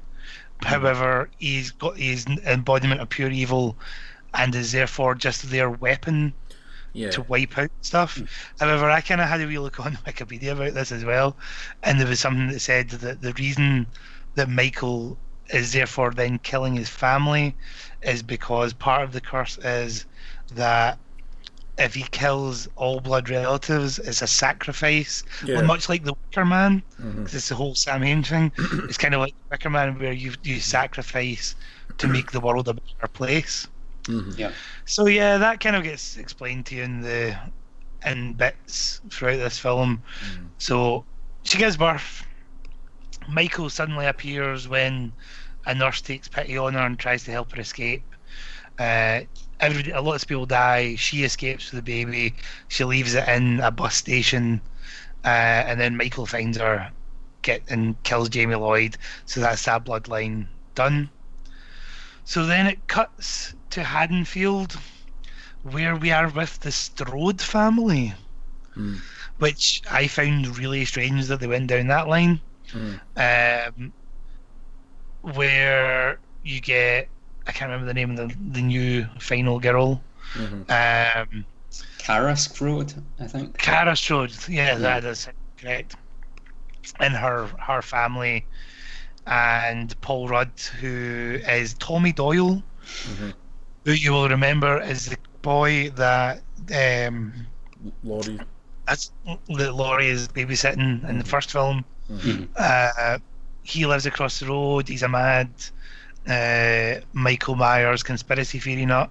Mhm. Uh, he's really weird and creepy because of that. Mhm. Um, he finds the the baby. Uh, from somehow comes across Doctor Loomis. Doctor Loomis, on the other hand, has been tried to uh, be. Uh, what's the word I'm looking for? A guy's tried to hire him, a, a man called Doctor Wynn, Mhm. who is from the Smith Grove uh, penitentiary hospital thing, where they Yeah. always keep Michael Myers. Do you see where this is all going? Mhm. Um, so Michael Myers comes out of town to kill this baby, essentially. Yeah. And that's the plot. to end his bloodline. And uh, yeah. yeah, But things happen, Tommy. Things happen, Jason. yeah, Yeah. Things that make no sense. yeah, Uh, And things yeah, that the- make that they have tried far too hard. Yeah. yeah. The p- the, I- I- the problem the problem with this film is well, there's many problems with it, but my main problem with it is in four and five they kind of hint at something, and that isn't the focus of the film. The focus is still Michael chasing down his target. In this, it is the, it is completely the focus, and Michael being in it is almost like a secondary thing because he's essentially the Illuminati's bane. You know what I mean? Yeah. So, well, I mean, we don't have the, the, the Thorn, let's call it, let's say the Illuminati, because I don't really fucking know what they're doing. But he's essentially their weapon of destruction, and it, the film is mostly about them, you know what I mean? And about, like, what they are and what this curse is and what it will mean. And, well, first, uh, we- as we mentioned, 4 and 5, the mask was shit. They try and return the mask to something decent, and it's all I, I quite like the mask in this Yeah, one. it's I a think. better It's a mask in terrible this one, film, yeah. but it's a good mask. Yeah, and like you said, um, Kara Strode is with her family, who her dad doesn't seem to have a lot of time for him, but the guy's a total arsehole. Um, It was the first time in a Halloween film. I'm like, I hope you die, man. You're a terrible person, man. Give her a break. She's got a single kid. Uh, the kid starts to kind of see that he thinks he's seen these druids or the, they're talking to him, so they've got that kind of connection. And Yeah, then that- uh, it, Oh, it sorry. looks. Oh no, I was going to say. So it looks as if like they're going to try and recruit him to be their hand of evil in certain scenes. Um, but yeah, mainly the focus is Paul Rudd has this baby. He knows it's Jamie Lee, uh, Jamie Lee's, uh, Jamie Lynn's, and um, that's it. The Illuminati and their Bane are trying to fucking kill it. Um, a lot of this film doesn't make sense. I don't like the curse. Well, It, it feels like, it. a it feels like a film of two halves. Hmm. In Yeah. that the first half is kind of a traditional Halloween film, Mm-hmm. but with some kind of extra kind of weird elements to it. Mm-hmm. But then it takes a turn halfway through, well, maybe two thirds of the way through, and becomes absolutely stupid. Jason, would you care to tell the people how stupid it becomes? Yeah, well, I've never felt it was more obvious that a film was being rewritten while it was being shot. It Yeah. just the whole thing is all over the place. It feels like there's six or seven different major plots get started and none of them get resolved properly. It, Yeah. I don't think the film knows what it wants to be about. You've got one story about Tommy Doyle, you've got one story about the Strode family, who I think from the looks of it appear to have moved into the old Myers house for some insane reason. Well, Uh, it's funny you've you got a plot line.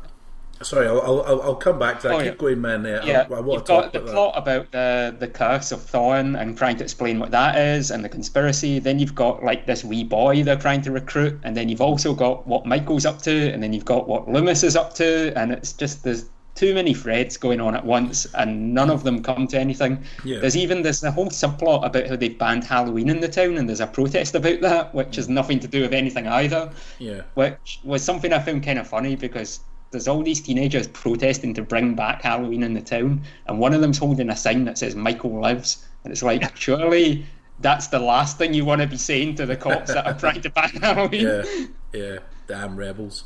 Um, just Yeah. we we're talking about. Um, yeah, so Kara Strode's got her, or she's a single mother, she's got a kid, and then she's got a brother as well. Uh, a nice enough mum, and the dad is a total arsehole.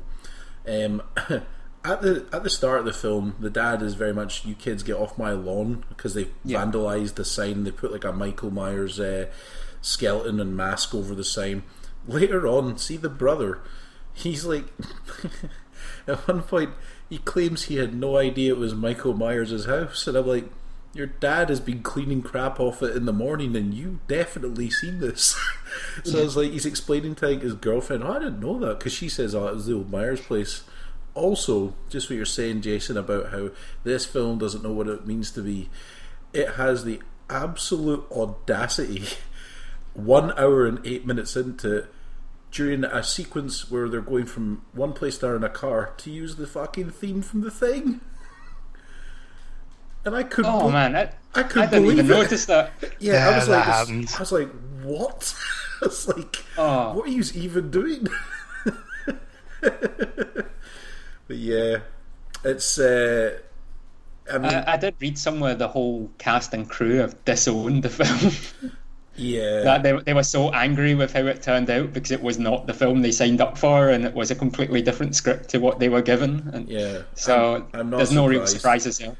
By this point, I'm pretty sure Miramax had acquired the rights and they produced it, and the Weinsteins were very well known for going in and chopping up and making their own version of the film.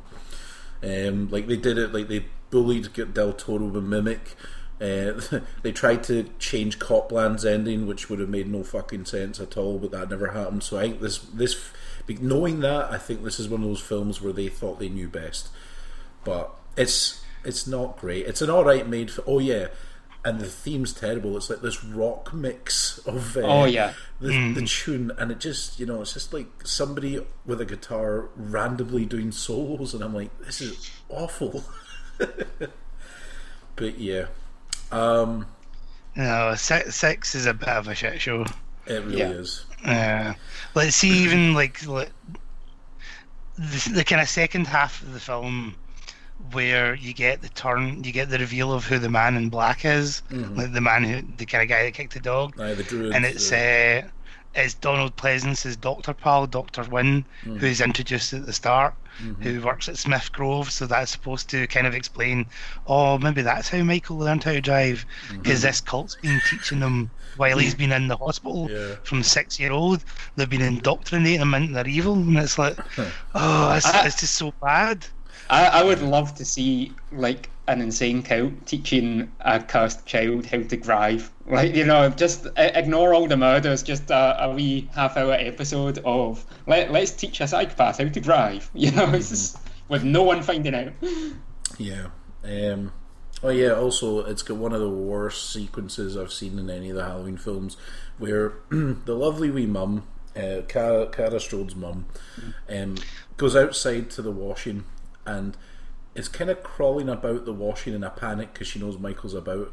And she's crawling about, and there's all these wee white sheets, like uh, bed sheets, flying in the distance. She's kind of crawling Yeah. through there, and then Michael just kind of nonchalantly, nonchalantly, just kind of walks over, and I can only imagine he's thinking, "What the fuck are you doing?" And then just stabs her. And I was like, "What? What was she doing? Why is she crawling about the washing outside?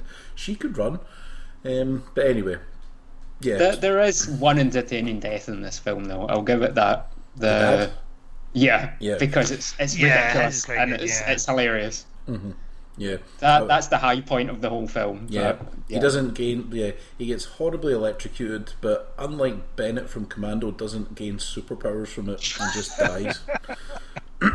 so for it for it being as kind of bad as it is and stupid, Mm. I feel if you're going to watch four and five, you still kind of need to watch this. So yeah, it kinda, just to get that kind of ti it kind of ties up the arc. yeah, it closes Uh, it- that loop. It, it does, but you know, uh, I would still suggest just don't watch any of the three of them. Just. Um, but yeah, but that was Halloween six, and that was the the loop being closed on Myers. The the initial Myers look. yeah, Yeah. for now.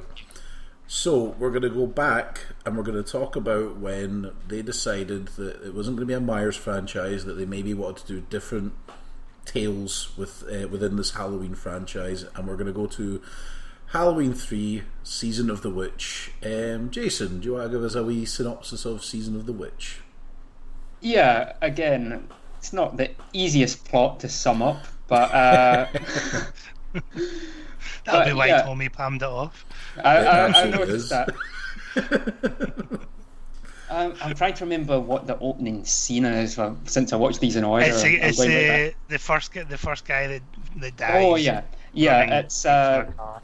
there's a, a man is running away and is mysteriously well he's injured at first and taken to hospital and then we get a scene of our hero tom atkins swaggering around the hospital like he's garth marenghi and he's looking after this guy and someone sneaks in and murders him and this causes Tom Atkins and the victim's daughter to try and investigate and see why this man was killed. And they uncover an extremely bizarre conspiracy that. Uh, should I go into detail or will we? Yeah, yeah. Well, Go for it, spoil- yeah, yeah. Spoiled the shit out of everything else. Well, the the original victim was a man who owned a hardware shop that was selling masks, which is something in the Halloween series. It seems to be the only place that sells masks is hardware shops throughout the whole series. But uh, but yeah, it turns out that they it was the town that the masks came from was the last place he went to, so they go to check it out. And it seems that there's a insane conspiracy from the company that's making the masks, which again involves druids and suspiciously Irish people who are Yeah. planning to murder a bunch of kids for unknown reasons. For the lols. Yeah, It is, it is literally for the lols. Yeah, because it amuses um, Big OCP from RoboCop. yeah, who doesn't age. That man has been the sa- that man was born old. He's the same age. He looks the same as he does in 1983 than he does in RoboCops. Was it 1987, 88? Unreal. Um, yeah.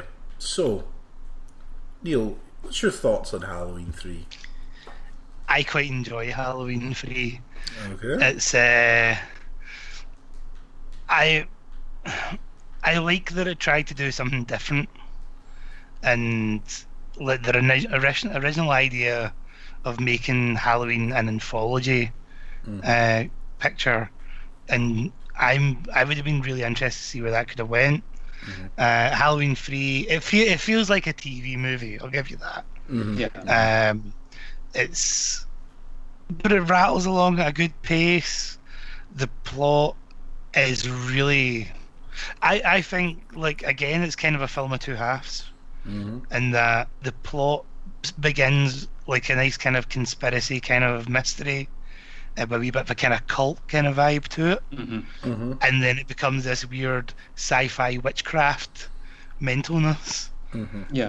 uh, about druids and Stonehenge and powers of evil, Mm. and it just be- it becomes really silly. Mm. But it, because it, it's a silliness which kind of appealed to me. Okay. Yeah.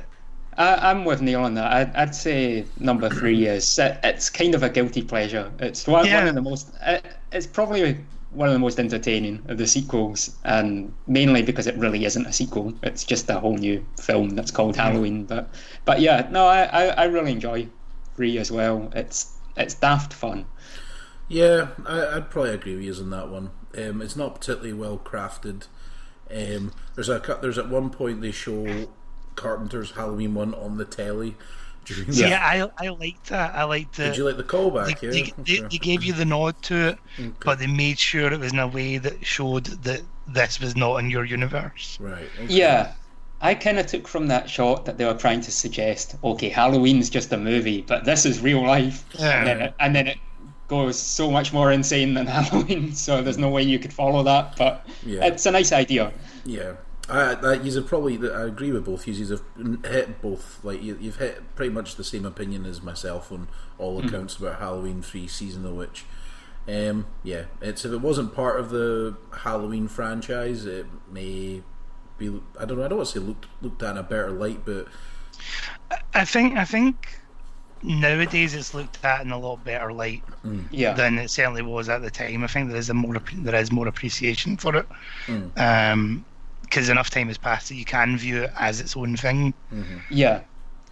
yeah, I think everyone was disappointed when it came out that Yeah. it was so different from the first two that no no one was willing to give it a chance. I think time has allowed it to be reappraised, and Yeah. it, it deserves that because uh, it's an interesting little film on its own.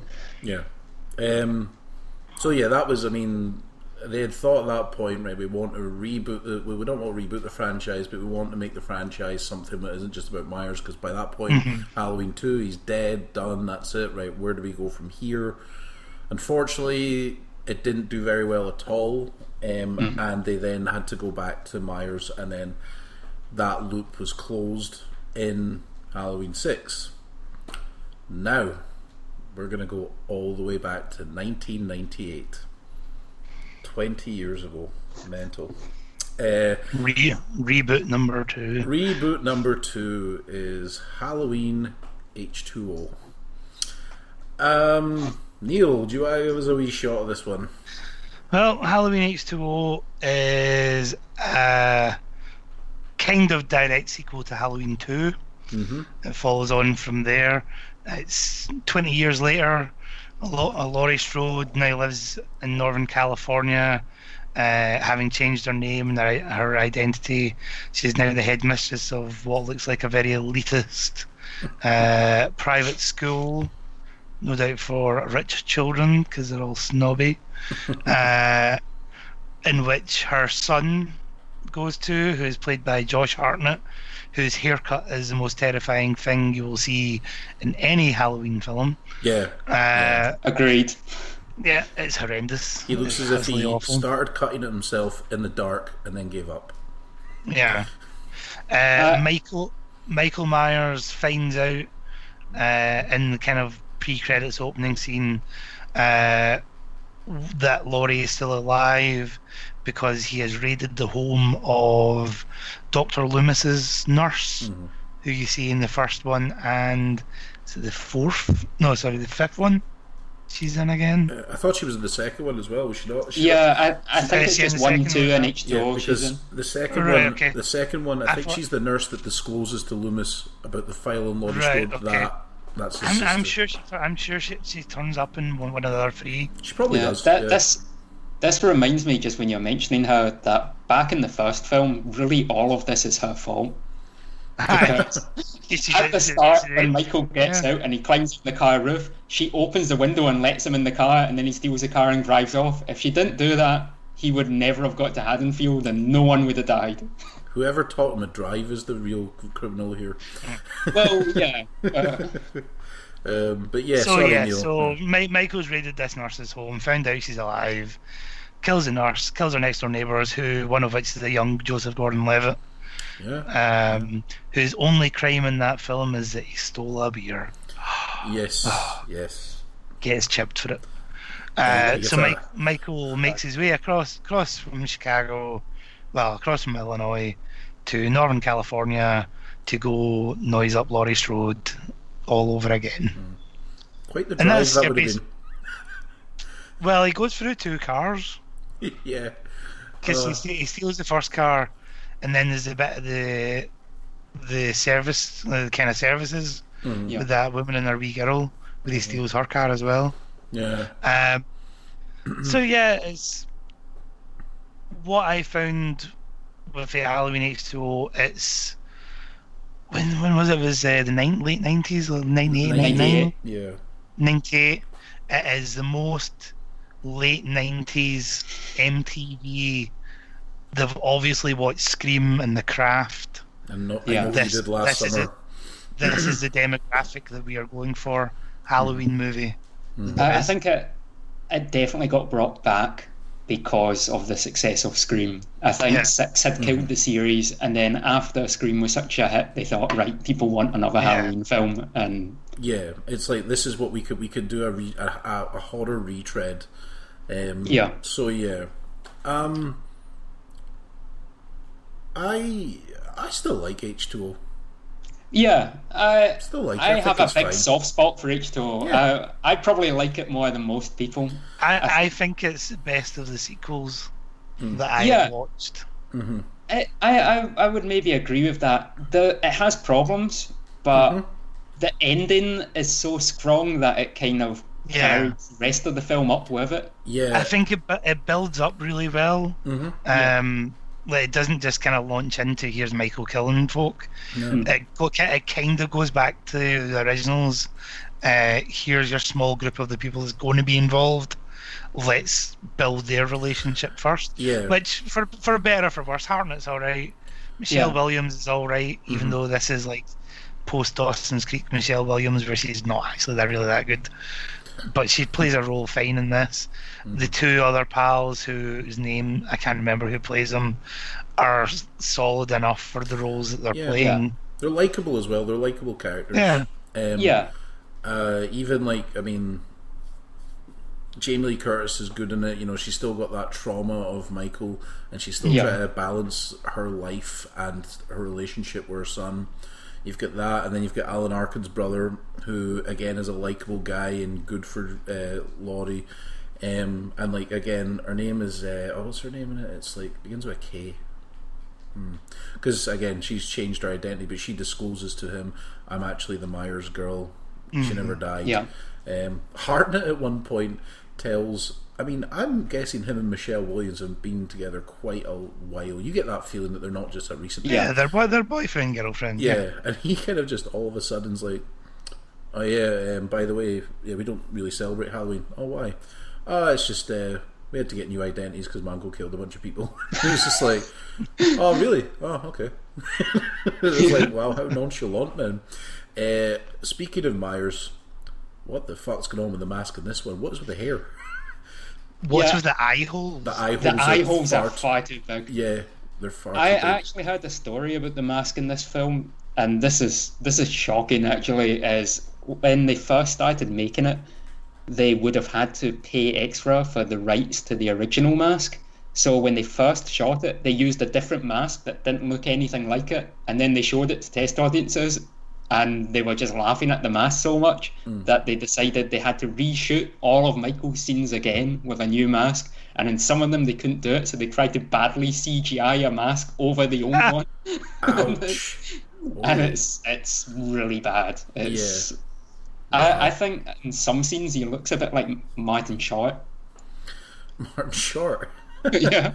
Uh, just the, the, the mask isn't great, but yeah, like, and I don't I don't know why. I mean, LL Cool J's in this film. He's just such a he's just there. He's doesn't really do LL anything. Cool J's there so we can hear excerpts from his erotic novel. Yeah. That is why he's in the film. Um, And He, he's a comic. He's a comic relief in the Yeah. same way that he was in quite a lot of stuff around there, like Deep Blue Sea and stuff. So Mm. yeah, that was that was his time. Um, but yeah, I like you, I agree with that. I, I think it's got a nice dramatic build up. Um, there's a lot more stalking going on. He doesn't just willy Yeah. nilly Yeah. kill. I mean, he could have killed LL Cool J, but he just doesn't. He's more. He's he's got a purpose and he goes with it. There's a lot of uh, nice bits where Jamie Lee Curtis keeps thinking she's seen him, but it's not really him. It's her imagination. And then at one point, it's like, oh well, is it? Uh, I quite like the the nice wee wink. The, the fact that uh, Jamie Lee's secretary is played by Janet Leigh, who is her real life mother. And Yeah. uh, at one point, Janet Leigh says, "Listen, just to get maternal for a second, I think you really need to. You should calm down and be happy and all that." And I was like, "Ah, that's a nice wee, In fact, nice wee that nod." whole scene is a is full of psycho references because she says to she looks to Jamie Lee Curtis says, "Oh, we've both had things happen to us," and then she gets in the car from Psycho while the Psycho music plays in the background, and it's like, yeah, that's slightly unsubtle, but it's But um, it's still fun. it's fun. I mean, overall, I think H2O is very much a love letter to the franchise. I think there's a lot of nice wee callbacks, like Jamie Lee Curtis says, like now do as I say, go down, go down the rock, go down the block and get them. Do that. You know, there's a lot of nice wee Yeah. things where I'm like, this is cool, and it has such a really strong ending where you're like. This would have been fine if it was the last of the franchise because it's a very Yeah. satisfying way because it's like the one thing they've not done, and that is they chop his head off and we see it. There's no ambiguity. He was in a room and it exploded, and he might have been there, and etc. etc. You know, it's like we see it, and even it feels like such a you know a full stop to the series Yeah. that I would have been happy with that. But I mean, so what do you like, Jason? I mean, overall you've got a soft spot, but I mean, how did as as a sequel, is, would you say it's the strongest one? Uh well, Apart are we from the- talking about the newest? No, no, no. one? We're gonna we're gonna But, talk uh, about up until this point of the Halloween Yeah. franchise. Up until this point, it, it maybe is the best sequel. It's definitely got the best ending since hmm. the first one. The, the Okay. the very end is very satisfying, and it it's got the best central character arc of all of them mm-hmm. since the first. You know, the mm-hmm. the first film you care about Laurie, and even in Halloween two, where you've got Laurie there, she's comatose for half the film, and she's in and out of it. You mm. don't really get any more character from her. Mm. That, and none of the other protagonists mm-hmm. really matter. You Yeah. don't care about any of them. This is the first film where you really genuinely care about characters and think, I, you know, you care about Laurie. You want her to survive, and mm. it's And her son. And yeah, and her son, and yeah, and a lot of that comes from Jamie Lee Curtis as well. Yeah. It's like you you care about her, so you care about her family. You don't want to see people get hurt, and it's the first film for a while where you actually aren't cheering on Michael. You're cheering on people to beat him. Well, that's the thing. Like I, I, I another thing I really enjoyed is when we were talking when I mentioned about how Jamie Lee thinks she, uh, J- Laurie thinks she's seen him, but she doesn't see him. See when she comes face to face with him for the first time, it's such a good shot. It's like Josh Yeah. Hartnett and Michelle Williams are running away. They're opening the gate, they get in the gate, and then the door slams shut, and there's a window, and you can just see Laurie looking at Michael for the first time in 20 years. And I actually got like chills Yeah. when I seen it. I was like, that was really cool. Um, but yeah, uh, Neil, you got anything to add about H2O? No, I, I agree that it's uh, the best of the sequels up until now, uh, for pretty much the same reasons. Um, I think all the characters are sold and written well enough to give you enough reason to care about them. Um, the characters aren't annoying. No. Like a problem, problem with a lot of horror films is when you've got these kind of group group ensembles, or whether they're teens or college students or Yeah. anything like that, that they're they can be predominantly annoying people mm-hmm. that you want to see killed, which I suppose mm-hmm. is be- a benefit to the genre. But I always prefer it when it's like people that you can kind of go, all right, okay, I'd maybe hang about with you, no problem. Yeah. That's true. I mean, as I said, up, and- up really up until this point, I didn't really want Michael to kill him. I mean, uh, the dad in six, yeah, because he's an arsehole. Yeah. But as a collector, the protagonist, I was like, well, I don't really want you to be killed. I'm not rooting for Michael. However, Uh, Yeah, you might not be rooting for him, but you don't really care if he does kill them. Yeah. how, however, Halloween Resurrection. I wanted Oh, everybody Fra- dead in that film. franchise killer number three. Yeah, Yeah. so after Halloween H2O, we have Halloween Resurrection, where welcome to the internet, kids. Welcome to reality TV, kids. This is our gimmick featuring Michael Myers. And I wanted everybody dead in this film. I don't think there's one likable character in this. I'll, I'll disagree. There's one likable character. There's a Laurie at the very start. yeah. So, I, I don't even think she's particularly good at the very start. No. Oh well, yeah. No, but- she she got a bad It's, it's kind of Yeah. it's a bit phoned in, to be honest. Yeah, and I Yeah. thi- yeah, and she she deserved better because again, Absolutely. okay, I'll go right. So Halloween Resurrection starts off with you get a nice wee recap for two nurses are chatting to each other um, about what happened in H two O and like the the rest of the history, kind of, and then it cuts the fact we're in a mental we're we're in the mental institution where Laurie Strode is now there because when you we thought that it was Michael uh, that she killed in H2O, it is revealed in the stupidest fucking excuse ever that Michael actually switched um, clothes with an ambulance driver, and it's actually an innocent ambulance driver that Laurie kills in H2O, which is so daft it's unreal. Yeah. Um, So Laurie is in this institution, um, and she's faking the fact that she's kind of catatonic and doesn't really speak to MD. She's hiding her meds, and then lo and behold, Michael,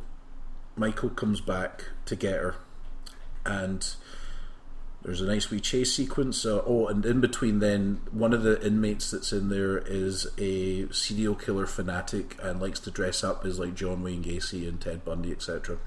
So Michael, cha- Michael and Laurie have a chase and a tussle, and then you think Laurie's had Michael, and then Michael pulls the old oh try to hold his mask as if he's trying to take off as if it's not him because that's what happened in H2O briefly before the head chopping, and then she goes to check the mask. Michael grabs her and throws her to her death. Uh, stabs her, then throws her to her death. To which See, then this is this is where I think this depiction of Laurie is stupid Mm-hmm. because with everything she has gone through, she still would have killed him Mm-hmm. I and agree. then Yeah. worried about it later agree. because she's already she's already in like the mental jail yeah, for Yeah. killing a guy. Yep. So what she got to lose? I agree. So shortly after um, Michael has killed her, we see one of the most uncharacteristic things this Michael Myers would ever do, and that is he goes back in and he sees the inmate who is obsessed with Ted Bundy, John Wayne Gacy, and Michael hands him the knife and walks away. To which then the guy uh, starts reciting facts. Oh, Michael Myers killed this uh, folk in Haddonfield at this time, and then that's when the film starts. And Argu- arguably framing that gentleman for Laurie Strode's murder. I thought it was one Yeah. of the most unchar. Why wouldn't Michael? Michael didn't give a fuck. Um, I just thought it was uh, uh, about seven minutes into this film, and I was already done with it. Also, sorry. Yeah. That um, might impress. Oh, sorry. directed by Rosenthal, who again uses his door gimmick at the start of this, where Michael basically explodes through a door, and it's uh, really fucking shit on top of shit that's already He, going on. My, Myers uses his body as a blunt instrument quite a lot in this film. He does. Well, there's Yeah. bits where he's just putting his head through walls, Yeah. Mm-hmm. through windows, just for the sake of it. It's Yeah, it's daft.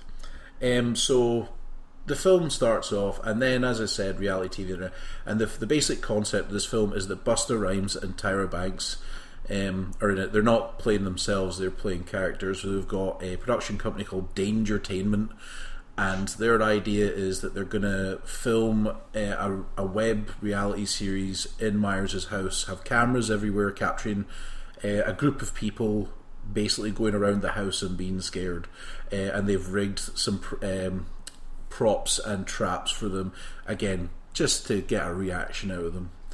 And uh, lo and behold, Michael comes back to the house and starts slaughtering them. And that is the film, pretty much. That is the concept of this film. And it is very much. We talked about this briefly how every film is like a snapshot of the time it was made, and this was during the reality TV series. Oh Anyone- yeah, that, this is Yeah. this is the post millennium yeah. nightmare yeah. that you expect it to be. Yeah, and oh, the internet is a thing, and everyone's interactive, and it's that way as well. At one point, a character says we're going to be bigger than the Osbournes. I'm like, there we go. That- Yeah. that, that, Oh. that really sets Yeah. the fucking precedent of where we're at. Precedent of where we're at here. Um, I don't really like any of the characters. I thought Katee Sackhoff was kind of annoying. The guy who's a chef, She's awful in it. the guy who's a chef, it's just like, yeah, we get it, he's a chef, but they like to remind you of that. Even as we fight with Michael, he throws garnishes and shit at him. But I- yeah, I like how that says only character. Just on his character description, it just says chef. yeah, you're the That's chef. That's, that's, that's, that's everybody in this film, Yeah. though. Mm-hmm. Is there so one note like Katee Sackhoff is the fame hungry one, uh, the guy from American Pie is the sleazy one, the other guy is the bad one, the guy from Save the Last Dance is the chef. Uh, I bet you didn't know that's where he was from. I'm not Uh, surprised that you do. uh, but, but Busta Rhymes is the the hip black guy who loves kung fu because it's early 2000 and Wu Tang's a big thing. Oh man, he's so horrible at Oh, this though. God. He's such a bad actor, Yeah. and he gets way Ty- too much Tyra, screen time. Tyra, Bank, Tyra Banks is a really shallow producer. Mm-hmm. It's even even Myers is one note in this. Mm-hmm. Yeah. Yeah, There, there is pretty much nothing I like about this film. no, it's, It's, a, it's, it's a it's just. catastrophe. catastrophe. I, I tried my best with every film to get pros and cons, and then I just got to Resurrection, and 15 minutes in, when Laurie died, my interest in watching the rest of the film went with her, and everything after that was just hellish. it's just, it's, uh, it's utter garbage the whole way through. I, I never realised part six would suddenly start looking good. It's like- It really is, man. And again, whoever allowed this in the script should be shot. But there is never, ever a time that Busta Rhymes should be allowed to fly kick Michael Myers through a fucking window. the the thing about the thing about Resurrection though watching it for me was that it felt like this was maybe a film that had been in development for a couple of years yeah. And it just been repurposed to make it a Halloween movie because on its own merit it wouldn't have sold because it's, yeah, it's kind of because this is kind of a precursor to your like your uh, your Blair Witches and your Mhm. well no Blair Witch probably would have been out by now Yeah, but like your is- paranor like your paranormal activity kind of films Mhm. uh, where it's still narrative focused Mhm. but there's a lot of kind of found footage Mm-hmm. it's I get the feeling that this should have never been was never supposed to be a Halloween film no. Yeah. that became a Halloween film Yeah, it's like why not throw this character into this film where he has absolutely no place, but he's Yeah. a he's a money maker. You know, what I Yeah. mean? yeah Yeah, it could have been. It didn't have to be Michael Myers. It could have been any No. Yeah. killer in that film. Mm-hmm. Uh, and then they've just tacked on the start with Laurie to Yeah. try and build some sort of connection. yeah, yeah. Close that like, oh, we finally got her. What's next? And that's the thing as well. There is no next for um, Myers in this one. It's like, oh, Yeah. It's like, no, it just is. Is this this is how you're going to kill him for good? Well, oh no that's right, something okay. that I don't Th- th- understand. this is... is- So, sorry, Neil. Do you want to go first? I was just quite like just when you say there is no end for Michael Myers he's alive at the end of that film Yeah, it's just it's usually with every film that they've had. There's apart from H two O, they've got a stepping stone of where they could go after it. Yes. Th- And- this and- is actually, and this maybe is six actually well. the first one, other than maybe the first one where he falls out of the window, then the body's gone. Hmm. This is the first one where at the end there's a dead bo- body there and you see it reanimate. Mhm. Yeah. Yeah, but Well, well, I'd say this one and the sixth one are the only ones that. Well, no, this one and the the fifth one are the only ones that openly end saying we're going to do a sequel, and Yeah. Mm-hmm. Aye. yeah, except in this case they didn't. So, yeah. for Um, obvious reasons. Yeah, I, I've got nothing else to say about this film. It was a fucking chore to watch it. I was seven Yeah. minutes Yeah. in and I'd already checked out, and it was a slog to watch the rest of Yeah. it because there's Yeah. there's nothing about it that's likable. It is a The, travesty. the, the one thing that really kills it for me is, at least uh, in the first film, Michael's just a voice of. He's- He's less a character than he is just a voice of nature, and that's fine. That works for him in the first film. But every film since has tried to build up his character and give him a reason for doing things, like introducing the family connection and then the curse, and all these different reasons why Michael is driven by something. There's always someone he's driven to. In this film, once Laurie's gone, he has no purpose, and yet you're just watching him just hanging about, killing people Yeah, for 'cause- another well- 75 minutes well, for the- no reason. Well, his only pur- his purpose for killing these people is just that they're in his house. Yeah, get out of my that's it. house. Because because it because it does kind of show you that he's been living in like sewer tunnels underneath Yeah. the house, Mm. and that's where he was for like the twenty years between two and H twenty. Yeah, So this is then, him. He's gone back up the road because he's done his job. He's Thanos it. If the main plot is that Michael just wants to go back to his house and these assholes are doing a reality program in it, then yeah, you're going to side entirely with Michael. You Yeah. just you, you'd be like, "I get these fuckers out of my house." Totally. So- You do. You want Yeah. every single one of these characters dead. Yeah, it's always yeah. it's uh, I've nothing more to say about that shite show. Easily, Nah. easily the garbage. worst. yeah. Yeah. Easily. Aye. Well, So, uh, sorry. Tommy, Mhm. everything we've just talked about, it doesn't matter anyway. no, it doesn't matter. It is no longer canon. Yeah. exactly. Um, the only one that matters is Halloween, the original, um, and that is because this year we were treated to a very unusual reboot, especially when I found out it was Danny McBride that was co-writing the script, and that It's, is- it's also not a reboot. It's a it's direct not even, sequel. yeah, it's a sequel. so again, it's like, but again, if it does well, and Blumhouse makes a lot of money, as much as I'd be like, you'll have the integrity just to end it, guys, but they might not. Um, I, I doubt they will. Yeah. I, I, I think they'll go for the money and make more. Yeah. Well, um, Right. So shall we get into some kind of spoiler-laden discussion? yes. Uh, Are, so, are we spoiling? Or, Yeah, we are. Yeah. Alright. so we, yeah. So we're going to talk now about Halloween 2018, um, which we've all seen, and it was out on Friday. Uh, there will be spoilers, so if you haven't seen it and don't wish to have it spoiled, then it has been lovely, lovely doing this program, and I hope you've enjoyed it. Um, Before before you switch off though, and we go into the spoiler-laden discussion, Hmm. for people who are going to switch off because they don't want spoilers, I will say that this film is very good. yes, Yeah, I think we should give a rough it's the- review without spoiling anything of what Yeah. we thought. But yeah. It's yeah, it is a very worthy sequel. hmm yeah, If not, well, Would do you know, it's not you- even a worthy sequel. It's the best It's the sequel. best sequel. yeah. I, I was going to ask, do you both agree that this is maybe the best of all the sequels? Absolutely. Oh, it is one hundred percent. Mm-hmm. Yeah. Even though technically there was no other sequels because they're not canon anymore. But yes. Yeah, uh, they don't they but- don't exist anymore. but yeah. much Yeah. like the Star, much like the Star Wars expanded universe, nothing Yeah. matters Yeah, apart from so- these Although films. with Halloween canon's kind of awkward because there's what five separate timelines now. Mm. You've got one, two, and H two O. You've got one, two, four, five, and six. You've got three on its own. You've got the Rob Zombie ones that we're not even touching on. That's you've already had 4 Mhm. completely contradictory timelines even before this one came along. yeah. So ca- canon is out the window. Yeah. But we, we yeah. But so listeners, if you're a fan of uh, Halloween, uh, you are in for a treat uh, for this one. So check out. Um, and then if you want, you can listen to the rest of the rest of this discussion. Um, and you know, hopefully, hopefully you will listen to the rest of the discussion and hear our thoughts on this one. So, We are now in spoiler territory, and we're going to talk about Halloween 2018. Uh, Jason, do a wee synopsis for us.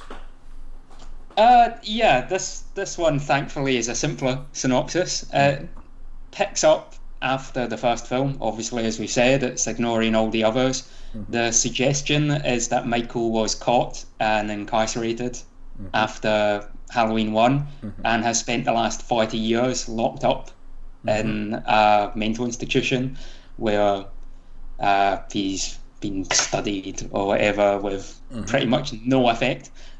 And then uh, inevitably he escapes. And yeah, straight to the point. We've just got Michael's back out, and Laurie is waiting for him because she knew this day would come and she has been preparing. Yep, that's it. Um, she is very much still traumatized from that night. Um, she has had um, a couple of marriages that haven't worked out. Um, she has a daughter and a granddaughter. Um, and she's pretty much made a wee fort in the middle of the woods uh, where she has spent her days uh, mastering all kinds of uh, guns uh, and firearms and practicing with them and has built various security um, has taken various security measures to her house because she knew that one day this would come. And that is pretty much the I, that's the gist of it. An Yeah, easier way to a wee- an easier way to think of it is Michael Myers is the Terminator from Terminator One, but Laurie Strode is the Sarah Connor of Terminator 2 and it's a mash. yeah That's a very good way to put that. Yeah. Um, so, again, like as we said, this is a very good movie. Right from Yeah. the get go, like when the two podcasters that go and visit Michael and they hold up the mask and they want him to say something and try and ga- try to gauge a reaction from him, and even when the mask comes out, everyone around, like all the other kind of inmates that are in the yard, and like even the dogs and things like that, it gauges a reaction, and then it cuts right into the Halloween sequ- uh, Halloween credit sequence where it is a pumpkin that has been mashed and then kind of just starts to become whole again.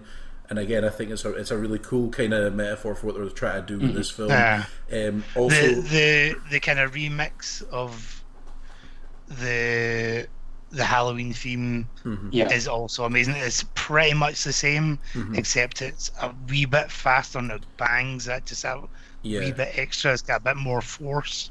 Yeah. The score in general is excellent because there's, Yeah. there's extra melodies that Carter wrote just for this film and they all work brilliantly. Yeah, mm-hmm. I mean that was the thing when this film was coming about. They wanted Carpenter's blessing, and he not only gave them their blessing and was a creative consultant and producer, he did the music musical score for them. So you're in for a treat uh, because again, like we talked about with the first one, the music plays such a part in telling the story and building that, and you absolutely get this in this film again, which is really refreshing. Yeah. So uh, so after the podcasters go and visit Michael, you they visit Laurie Strode, who's living out in the forests. Uh, she's got herself an almost fortress-like cabin where uh, and she's cut herself off from kind of the outside world, living as a survivalist.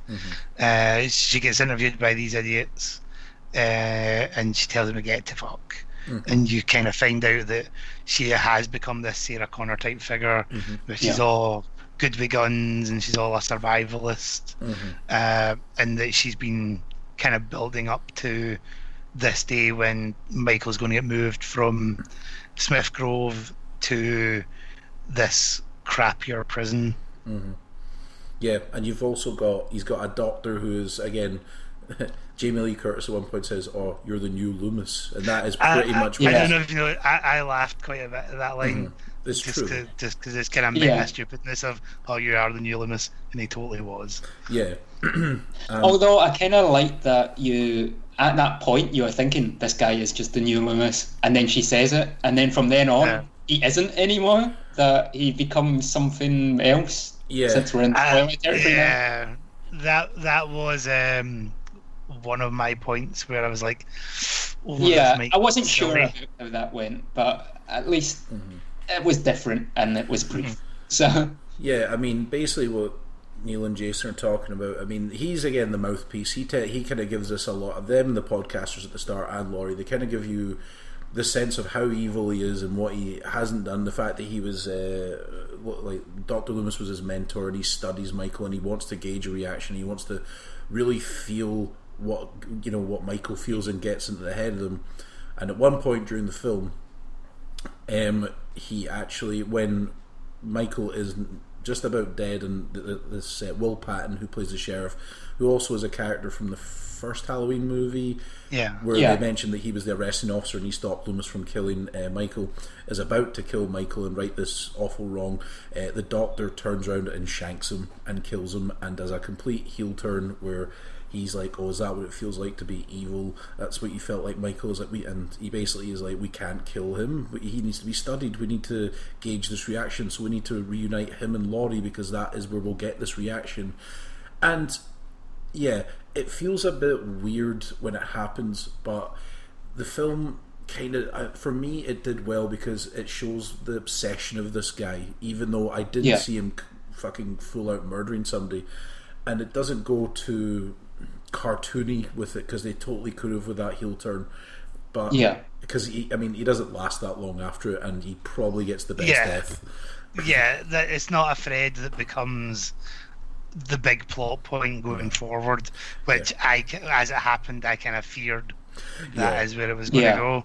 Yeah, because when that happens, it, the, the really the purpose of that happening is so he can take them, he can take Michael closer to Yeah. Laurie's house. It- Yeah. yeah, he's the- he's the MacGuffin that gets him to where Michael probably would not have found. Yeah, Yeah. exactly. Because he It, doesn't it also kind of ties into the other sort of themes of the film, where pretty much every single authority figure in the film is useless and in the Yeah. way. Mm. Yeah, yeah. Um, but yeah, all round it was just satisfying. It was mm. satisfying to mm-hmm. see filmmakers and writers who are clearly fans Yeah, do do and know what they're doing and Yeah. approached it in absolutely the right way that you hadn't seen before uh, with this franchise. And it was it, it, it just made sense you know it just at no Yeah. point was I kind of like well why would Myers do that or why would that happen and no Laurie wouldn't do like that. There's always everything everything that happens uh, is explained really well. Yeah, um, in terms of the Thing- sorry Neil and I think also it helped. I found it helped that much like the first film, it kept this idea that Myers was still just a man. Hmm. yeah. Hmm.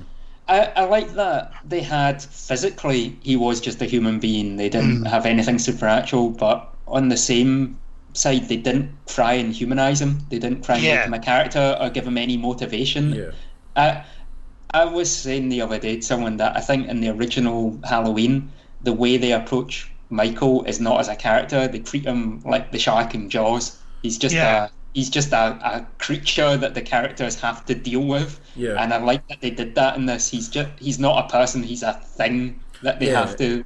I mean, that's the thing. He's referred to as, and even in the credits, he's referred to as the shape.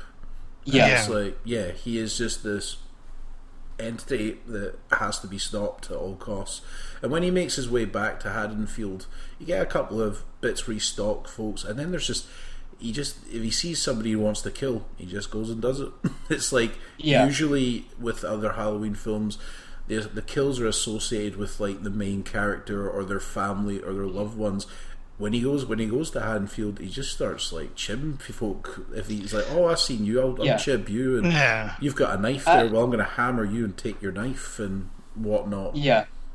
I, I like how efficient the kills are in this film, and a lot of the sequels are trying to, you know, up how ridiculous the kills could be and have the most over the top, silly death. When in this, every time Michael kills someone, he kills them in like the most quick and quiet way. He just, Yeah. you know, there's no.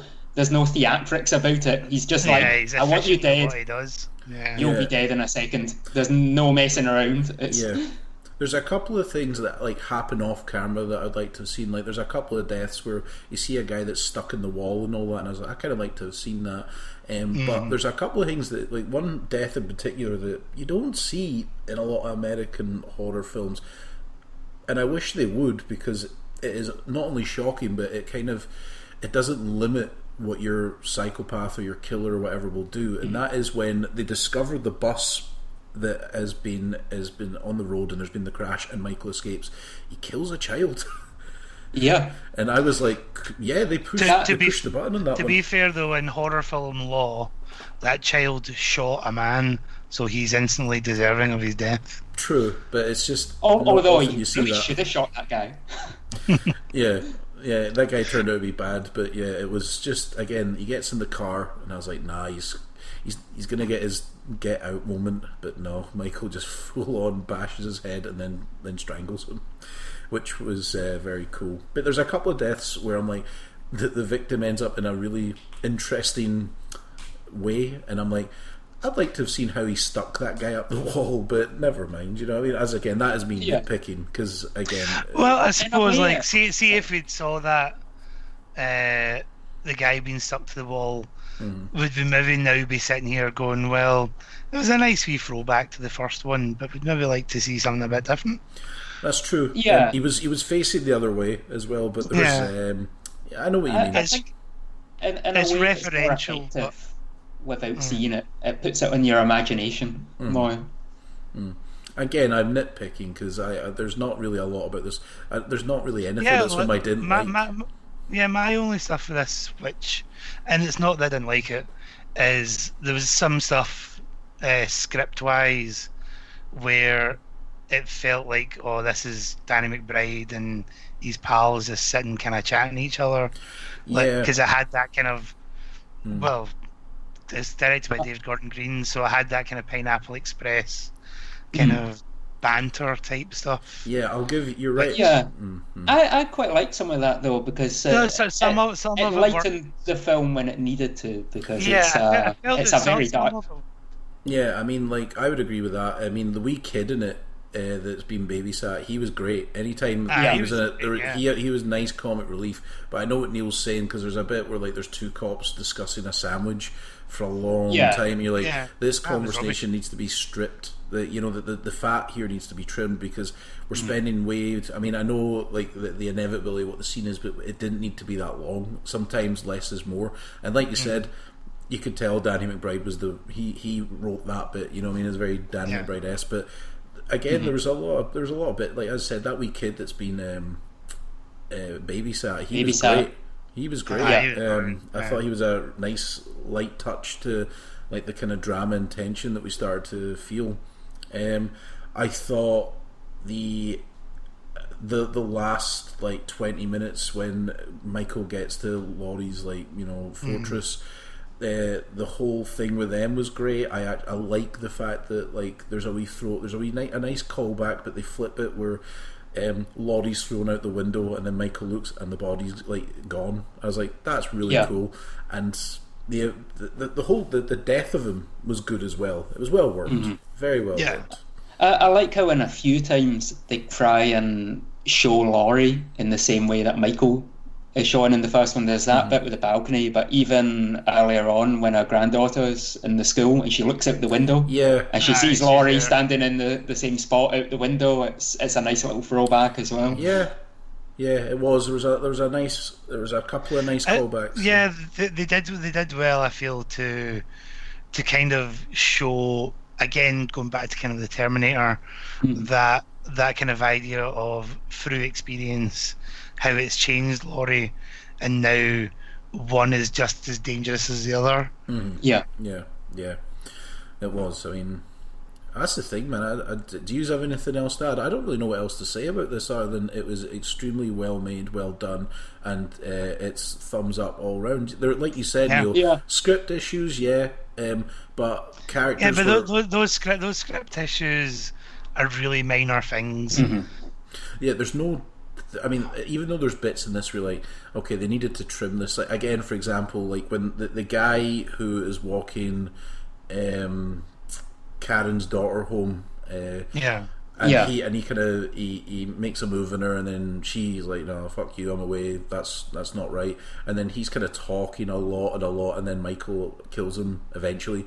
That, again, that could have been stripped back some of those conversations, but that's just kind of what we were talking about earlier about the cops and all that. But other than that little kind of we stripped back things, um, overall, um, not surprised, just very happy that the the the because um, um, when this was getting announced, I was like, do we really need this? And not to say that Yeah. we didn't really need it, but it well, it it was it was done well. It was done. If you're going to reboot something like or do something like a sequel to this, then you've got the right people who understand the material delivering. You know, After, after Yeah. watching all the Halloween films this week, I would retract that and say, yeah, this was probably needed. Yeah, I mean, yeah, again, I, I agree. But we wouldn't have thought that after watching the others. No, after watching no. the others, we would have been thinking, "Oh God, we have to watch another Halloween film," and then somehow, despite that feeling, it was great. yeah, yeah, that's true. I think Um, it's it's a hmm? film that's been made with a lot of love. Yeah. For Yeah. not just the first film, but the series as a whole. Hmm. As much as it's ignored all the other films, there's little subtle nods to the other sequels mm-hmm. at little points throughout it, which were nice. And mm-hmm. you, it's nice to see a sequel that's not just made by people with talent, but who love what they're doing. And yeah. Also, the mask is awesome. the the mask is yeah, the mask uh, is great. Yeah. Yeah. I- I'd Um, also like to say it's good to see Judy Greer getting a, a good role for once. Yeah, Aye, me and Neil yeah. were saying that. Like, um, usually, uh, whenever I see Judy Greer, I half her, half expect her to lift her top up and shout "Spring Break" because of Arrested Development. But yeah, a nice wee dramatic role for her. And I mean, again, it's not quite comedy, but she was again good in Ant Man and the Wasp. So after Yeah. this, this might open up some dramatic doors for her because again, she was very good at it. Everyone was good in it. Oh, also Jamie Curtis is amazing and it. Yeah. Obviously, that's uh, that goes without saying. Absolutely. I think, yeah, li- li- it does well to show the di- to build the dynamic of, I suppose they are they are your three leads, the three generations. Yeah, uh, Strode. Um, and it does well to build the dynamic between them as being so far at odds to Yeah. by the end they're almost a strong cohesive unit. Yeah, yeah. Um, that's, I don't I think that might do it for the night, gentlemen. Um, covered a lot Okay. of ground, a lot of ground. Um, so, Jason, yes. where can people find uh, your reviews? What's the name of the reviews?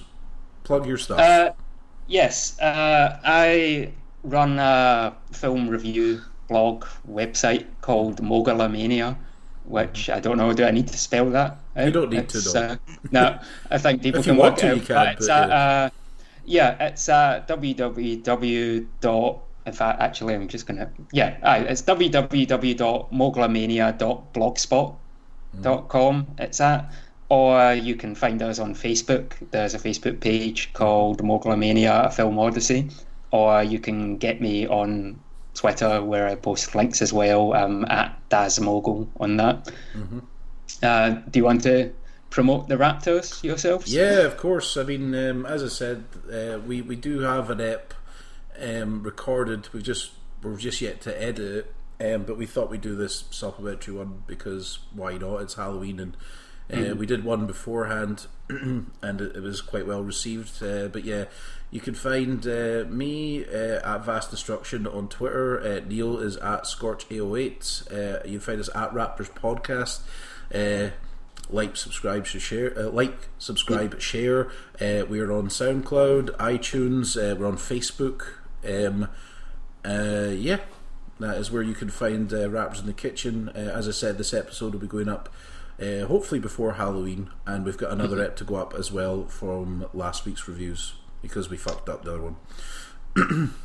Before we head off, I've got a on the theme of tonight's show. I've got a question for the hmm. two of you. Mm. Okay. Barring Halloween, well, it's a two-part question. Right. Part one is barring Halloween, what is your favourite John Carpenter film? And mm-hmm. part two is why did you pick the thing? What's so good about it? because obviously you're going to pick the thing. It, Yeah. It's clearly it. you should say is apart from the thing and Halloween, what is your favourite John Carpenter film? Because you're getting into territory then where it opens up a wee bit more of a range. Well, it's Big Trouble in Little China, Tommy. It you is know. Big Trouble in Little China. Yeah. it is. It Okay. absolutely is. Different question then. What is, what do you think is the most underrated Carpenter film? The Fog. Um, I don't know, man. Probably they live. I mean, I don't know. I think I think they, films. li- I think they live is better received in the fog. All right, okay. Um, uh, I I'd go controversial and say In the Mouth of Madness. in the mouth of madness is a very And in the good- Mouth of Madness is a good film, yeah. Um, I don't know. Uh, I quite like Starman. Nobody talks about Starman. I thought it was a decent effort. Um, yeah, probably. Uh, yeah, probably. I'd say the Mouth of Madness. That's yeah. If we're going to take away like They Live and obviously Escape from New York, The Fog as well. I mean, again, The Fog wasn't as well received. Um, no, I'll go within the Mouth of Madness. I thought it was a it's a strange kind of almost Lovecraftian uh, Yeah. take, and uh, yeah, it's not really That- talked about enough. There, there really is no wrong answer. The man has an amazing back catalogue. Yeah, but like with Cineworld just now having like the Fog, Prince of Darkness, Escape from New York. There's a lot of names there where you're like you're very familiar with, but I mean you might in the Mouth of Madness is never kind of like that's never part of like a, a Carpenter night or a Because it made re-release. no money. No, it didn't. It didn't. Although hardly any of his films made any money. Um, I don't know. Halloween, Escape from New York. We won't talk about it. The, his worst one might be Escape from LA or Yeah, Ghost from Yeah, Mars. I don't know. Ghost in Mars is pretty dreadful. Yeah, it's Yeah. shit. but the, the thing didn't make any money, and it's a masterpiece. Yeah, it, it made um, it it made money eventually, but not through cinema. That's the thing. I mean, Neil, we're talking. I mean, Neil, I'm sure mentioned this. John Carpenter was so fortunate to li- to have the the peak of his career when VHS was a thing. You know, um, but yeah. So yeah, I would probably say yeah, I'd probably agree with you, Jason. The Mouth of Madness. Um, well, guys, I think that'll do it for the night. Um, gonna head off and watch the rest of Daredevil season three. Um, so thanks for coming on, Jason. That was uh, that No was problem. A, Thanks yeah, for having me. there you go. yeah, it was a lovely chat. Um, so as I said, we'll have the episode up uh, shortly, um, and me, Neil, and Paco will be recording uh, the next ep of Raptors next week. So look out for that one. will that will that be Bohemian Rhapsody? Yes, and I think if you want to go watch Smallfoot, you can. throw Yeah, as I'm, well. I'm gonna go watch Smallfoot. There you go then. Ah, that'll be fun. Um, all right, well that'll do it for the night, guys. Uh, thank you, Jason. Thank you, Neil. This has been Raps Thank in the. Kitchen. Thank you. We'll see you later.